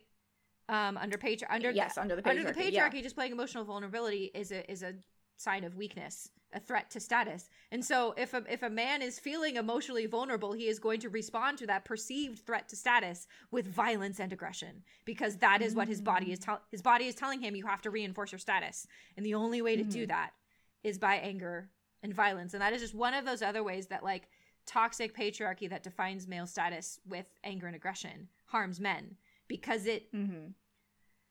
it encourages them to perform behaviors that are violent because mm-hmm. they have mm-hmm. no like their body like they don't know how to understand status in any other way well because the, the patriarchy won't accept yes. status in any other yep. way yep you know i mean as soon as it's actually interesting that Jaehaerys is known as the conciliator mm-hmm. because and that's a good thing because conciliating. Ooh, right. That's make that's making peace. Uh-huh. That's talking. That's having like politics. That's women's shit. That's where is your sword? We need your sword right. you know? It's it's and he's not called like Jaehaerys the sweet talker or like you know I, I don't even know like like conciliator is like I think the most masculine sounding way yeah. you can say like negotiator yeah yeah or like know? the the peaceful king right exactly and it, it's I always found it interesting that he he does get away with that um even though it's kind of undermined by the fact that it's really Alysanne doing these things. Right, right. Which is another thing that I had in this section is like Jaehaerys the conciliator question marks. Question mark. Because we said we were going to touch base with this throughout. Is like, okay, yeah. we've reached the end of this, you know, this section. We can start to look back on Jaehaerys's reign. What the mm-hmm. fuck is he conciliated? What what what has he done that is conciliatory? I mean, I guess he and Alysanne did get the faith okay with their their Targaryen incest stuff. Yep. Yep. That they they conciliate that was a conciliation kind of thing. It was really a threat with dragons. Right. But they got them to agree. Okay, that's a conciliation. Um But that's like the only successful Right, there's the time he tried to do it and it didn't work. where, he, where he utterly failed to, to negotiate with the, what was happening in the free cities because he was he is in fact bad at this. He never he didn't bring Dorne into the fold. Nope. Uh nope. He he gets shamed into reconciling with his wife. Yes. He does not I mean, reconcile does, with he, his daughter. He wins over lots of lords. Like when he first takes over, remember like he had like little audiences where they all came and sat and talked at him and he nodded and said, Yes, how does that make you feel? uh, I, he did that. That was good. I mean, it's not really conciliation because people weren't fighting. He was right. just he was getting them more comfortable with him being king. Yeah. He doesn't punish Rogar Baratheon when he tries to do treason. He conciliates with him. Yep. I mean, you're really broad about the word conciliate. Right? right? It's such a fascinating nickname because when you yeah. start to break it down, you're like, what did he actually do to earn this? No, does he ever even go to the north, or does Alysanne just go to? I don't think he. Uh, no, he eventually gets there, and he and um Alaric don't get along because Alaric's like, yeah, the fact that you sent a bunch of those right. dudes to the wall meant my brother died, and Jaehaerys is like, right, so he doesn't conciliate that. Alysanne yes. does. Yes. Huh. Like it just feels like, especially in these last, the last chunk of this chapter, just a series of Jaehaerys going I don't want to be I don't want to be friends with that person. I don't want I don't want to reconcile. I don't want to do yeah. that. Like, no, I'm mad at my daughter. No, I I refuse to forgive. I guess if you also kind of if you kind of broaden your definition of conciliator uh-huh. and you in- include like bringing the realm together, which is not what can what you should call him Jaehaerys the consolidator really that's the word they're looking for actually is consolidate because like the road system is really important to that mm-hmm. like the fact mm-hmm. that he physically binds the realm together through the ability to reach each place yep. is is part of like a, and that's a huge thing he does do that's a really important bit of his reign but that's con- you're right that's consolidation not conciliation or reconciliation yep, yep. But the consolidator maybe doesn't sound as cool as right right because that also that also emphasizes that this is about con- consolidating targaryen power power and that right. might make some people feel a little uncomfy so i Hmm. wonder if part of this is like you just said like this is a nice way to say this is a king who reigned a long time who had a really peaceful realm and not a whole lot happened you Mhm. know like basically just like it was peaceful he Yeah. didn't really fight much he built some roads he had some big public Mhm. works but like not a lot of shit happened but like Mhm.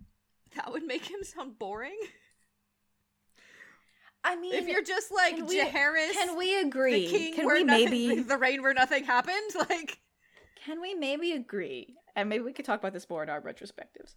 That Jaehaerys kind of is boring. yes I mean, can we can we maybe posit that Jaehaerys Targaryen is not the most interesting character here? no and like he I mean, he doesn't yeah we will get i feel like it would be good to get like to in our retrospective because like he doesn't actually do a whole lot either but like yeah like it feels like Yeah. conciliator is one of those like super maybe even like hindsight nicknames to make him sound cool um and like he did do Yeah. some things early on in his reign that you could vaguely define as conciliation if you broaden it like you said with the faith like even though the stuff with the faith was really like that's the the big one. It was really mostly the beginning of the reign. Yeah. It was like because once they got the faith on board, everything else kind of fell into place. Yeah. You Yeah. know, and I mean that was a big deal to get the faith on board, given that the faith had previously fought a war over this exact issue. Right. Right. So like that was a big deal. Does it get him the title conciliator? Right, especially when like Yeah. as you and I have like picked apart like some of this was not entirely his idea either that like Alyssa had a huge part to do with bringing in the faith. that, Mhm. like- and Alysanne later. Yeah. Mhm. mhm. Um so yeah, I just wanted to point that out here especially because he had a couple of people have to tell him like Jaehaerys, you're the conciliator. You should conciliate some things. I love that his daughter, his daughter, the, nun, looked at him and was like, "Dad, fucking talk to mom. Come on. What are you gonna do? Get divorced? Do you think the faith is gonna let you do that? Go talk to her." Yep, you're the Dad, you're the conciliator.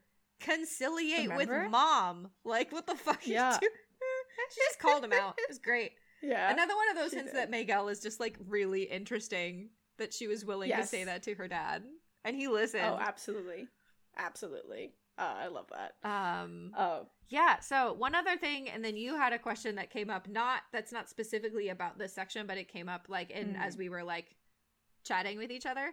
Um mhm. So the one thing that I wanted to point out is like whether or not, and we can talk about this more in a retrospective. So I'm just going to plant this plant this seed here. Whether or not this starts to signal the decline of the Tar- Targaryen dynasty, yes, because we're so used, like the Maester wants to locate that in the dance, and specifically with Rhaenyra. Mhm. Like we've Mhm. talked about that, and we're gonna get into it more of it in season two. That like the Maester wants to be like everything was great, and then the dance happened, and it all got and it all fell apart those women, those women and their desire for power but like it's such interesting that like the end of this reign has so much symbolism that is about frailty and death Mhm. that for Mhm. supposedly being still on the upswing towards like the peak Targaryen dynasty that like you know supposedly Viserys's reign is like the peak of Targaryen power Mhm. mostly because they have a shit ton of dragons um, I was gonna say, they had the most 'cause they have dragons. the then, most yeah. dragons then. But actually, like all of the symbolism around, like the, in in this section especially, because we begin with the frail old king, we end with the frail old queen, and all of the Mhm. children that are dying. That you're like, is this really peak Targaryen power? specifically the girls dying so Uh-huh. much. I think what's really interesting, and the reason that when you asked the question, my imme- immediate answer was yes, Mhm. was because none of Alysanne's daughters have the same status as Alysanne. Yes. Yep. None of Mhm. them have anywhere near the agency that Alysanne Targaryen had. There is a, a sharp and obvious step down for Targaryen women between Alicent and her daughters. Some of whom are literally killed in various Mhm. ways, like literally die. But the the remaining ones are d- don't have don't have the agency she Yep. has. Saera's probably the closest. Right. Right. And it and it is important that she is not located that she doesn't live in Westeros. That the mm-hmm. only way she's, she's able she to have escaped, the level yeah. of wealth and status that she has is to literally not be in this society. Right. Exactly. And I think that's that for me is the is the sign of the decline of women of the, of the of the dynasty itself is like the way the women are treated because you know you have Visenya and Rhaenys initially and then you have some boys or whatever and then you have like Alyssa who's still like really in politics mm. Alysanne who's still really in politics even um second the second Alyssa Baelon's mm-hmm. wife uh she was like really she seemed to have like quite a lot of agency she died very young so we don't know what she would have become right.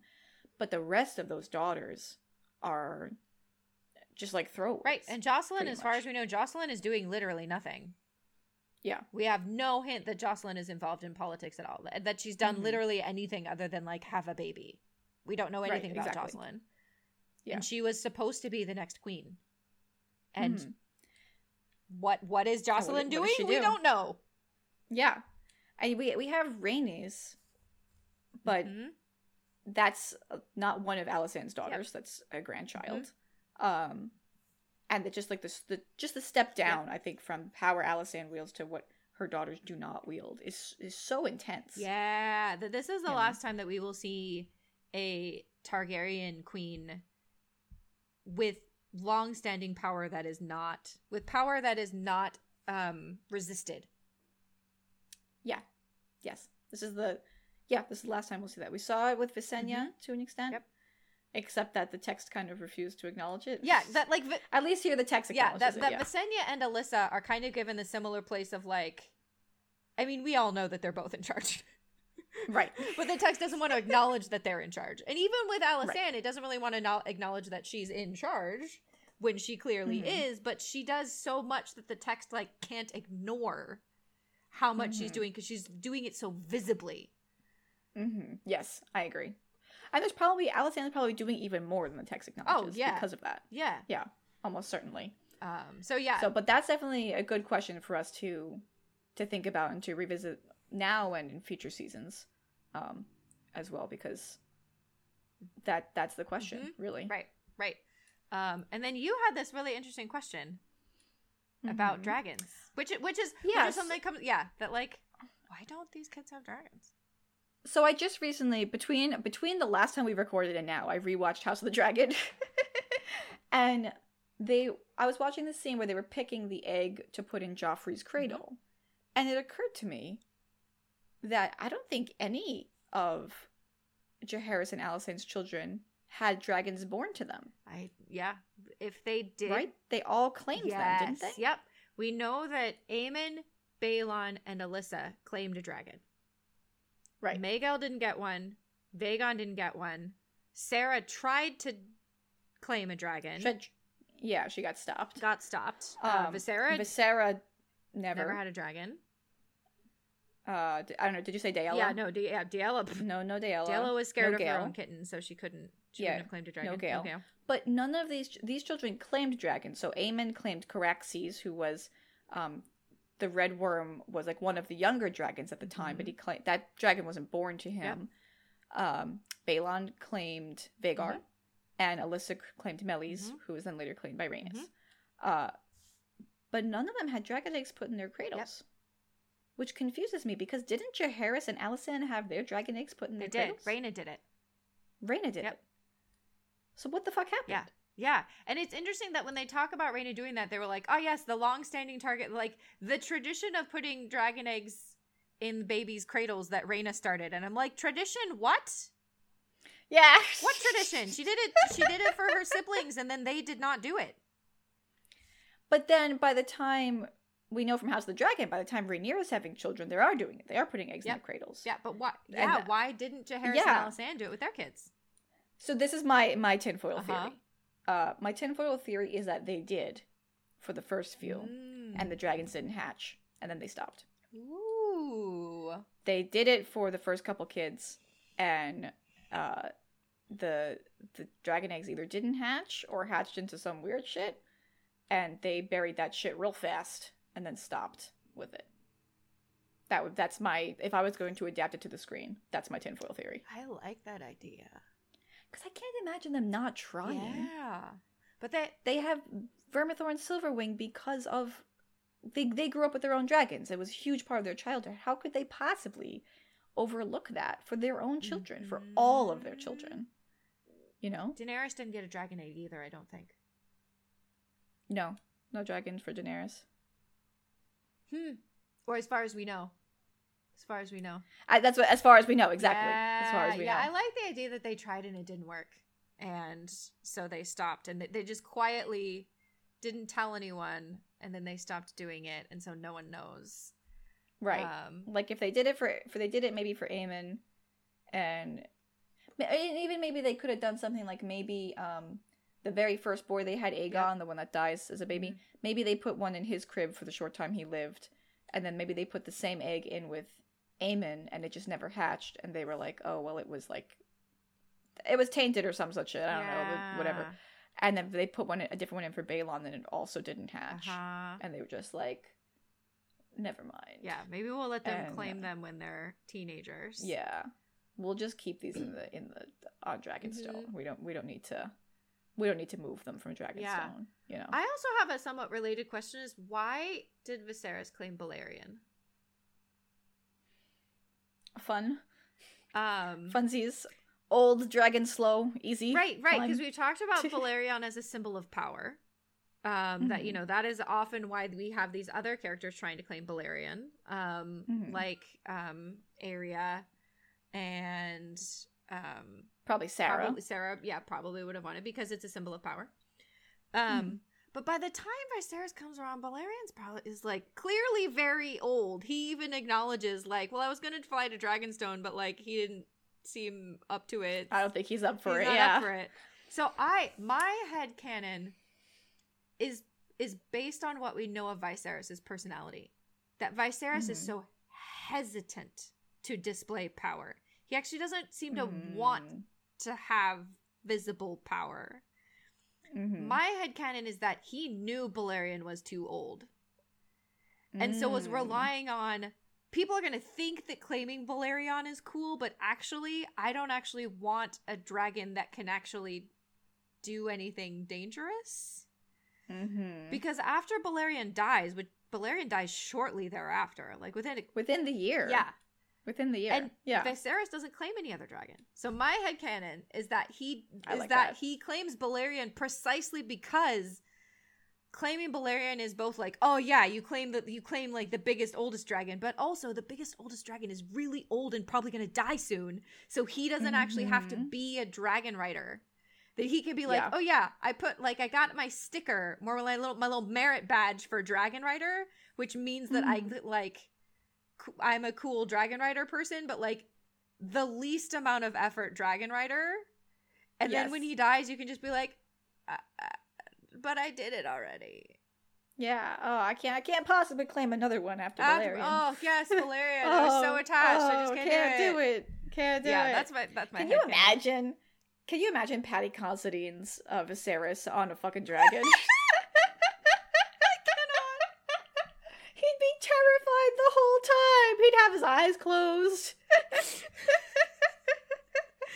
I mean, in fairness, riding a dragon seems really scary. That whole sequence of the Vhagar claim in right. uh, House of the Dragon is terrifying. It's it's you're riding a giant dinosaur the through the sky. Only dragon I can see him riding is Balerion because I can see the kind of very slow, yeah, like Balerion's like the old pony at the circus or like, like yes! the, the, kids' playground or whatever, like the kid birthday party yeah! that you put the child on and it just goes around. Okay, we're going. Yes, I can absolutely see Show Viserys on like the slowest pony Balerion. no other dragon though. Just that one. Oh, I love that. But yeah, he's just like a sweet. He just he doesn't actually want to he wants I just feels like this is so emblematic of Viserys as a character that he wants like the the symbols of power, but only like in as much as he needs them. Mm-hmm. But he mm-hmm. doesn't actually want to have power. He just like no some part of him is like, well, I gotta do this. Like this is expected of yeah, me. Yeah, it's expected of me. But like this to me, like claiming Balerion is the sign that like you're doing what's expected, but you don't actually want to follow through. You don't actually want to follow through Right. on being a dragon rider. So you pick like the old one that's probably going to die, but that everyone thinks is really cool. Mm-hmm. Is Viserys knighted at this point? Is he a knight? I don't no? think that Viserys is ever knighted. I, I was wondering about that because I was watching when I was rewatching the show. I was thinking to myself, like, has this man ever been knighted? Did he? I don't think he did He's that. not. He's not super martial in that way. I don't No. think that he was ever He- knighted. No, he knows how to hold Blackfyre and wear a crown to look menacing. Right? Yes, and like that, like it. It. He doesn't really want to fight No, you. No, he doesn't. He doesn't want to fight you. He wants. He I wants you to him. forget that he's in charge because he does, he feels weird about being in charge. And wants you to forget that he wants you to think that Targaryens are just like normal people.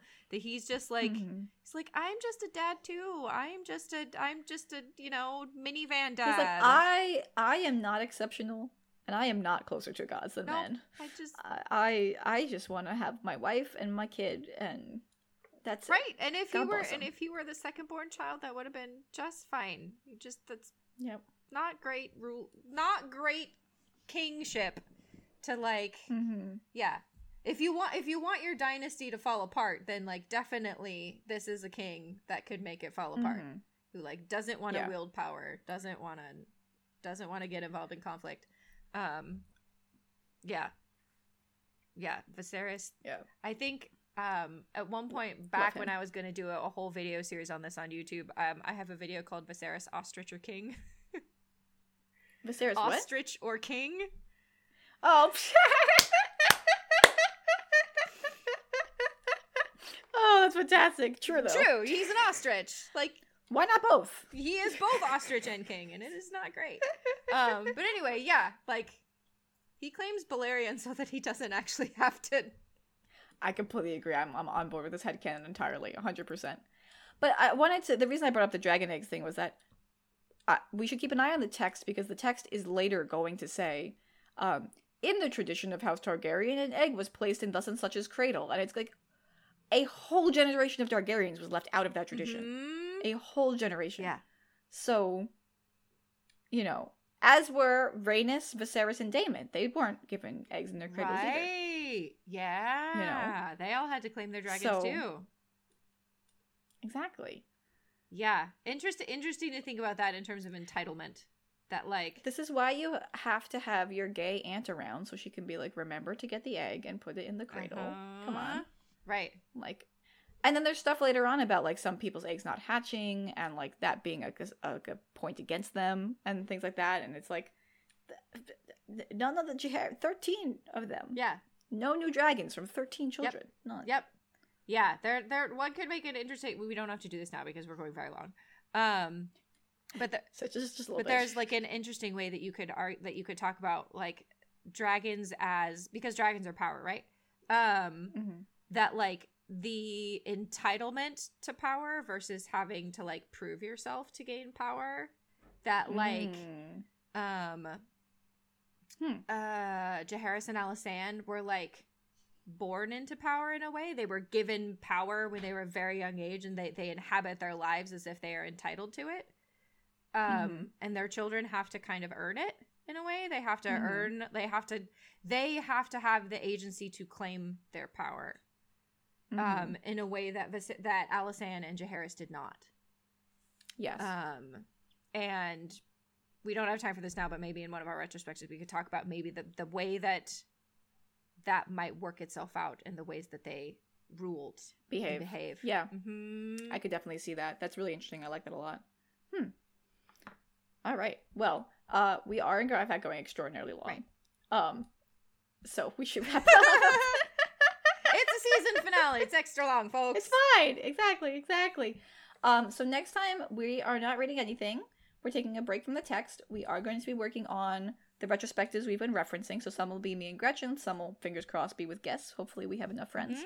to do that. Um, and uh, the release schedule for those un- unclear at this point, uh, just because we have to organize those sorts of things. Um, but it, I mean, it should be relatively regular. I'm sure we'll, we'll figure it out shortly. Um, and so that that's going to be what's going on. We'll also be. Hey, listen, we can also answer questions if you guys have Ooh, questions that you want us to talk about.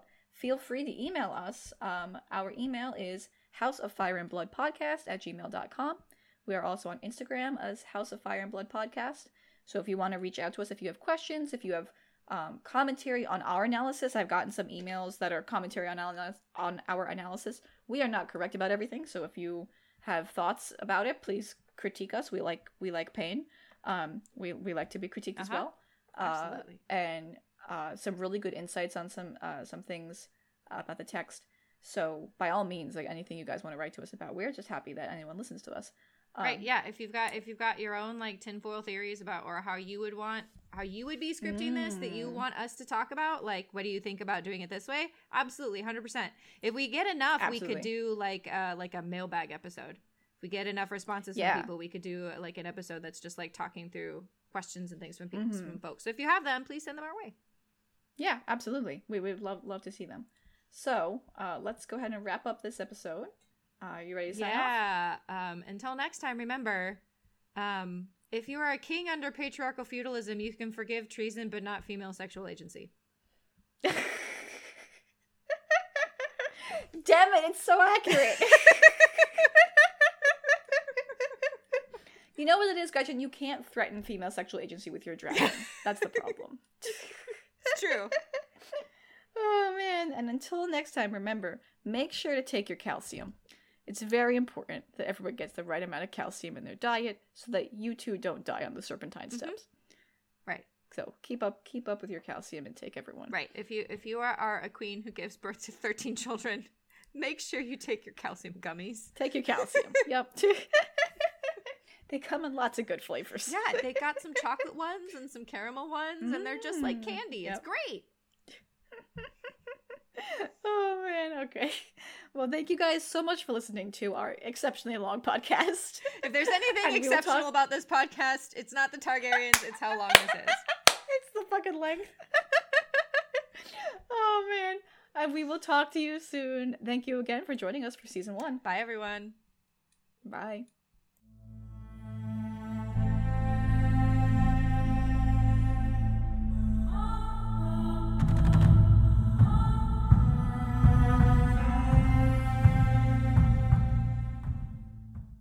So so regarding uh, my shoe story, uh, I I am a very much a fashion over form person. It's something like I want my outfits to look look nice. I'm I like fashion. I'm a fashion girly, and uh, consequently, I have a little collection of sneakers of different a variety of colors, so I can coordinate my sneaker appropriately to my outfit. It's very important. The shoe completes the outfit. Mm-hmm.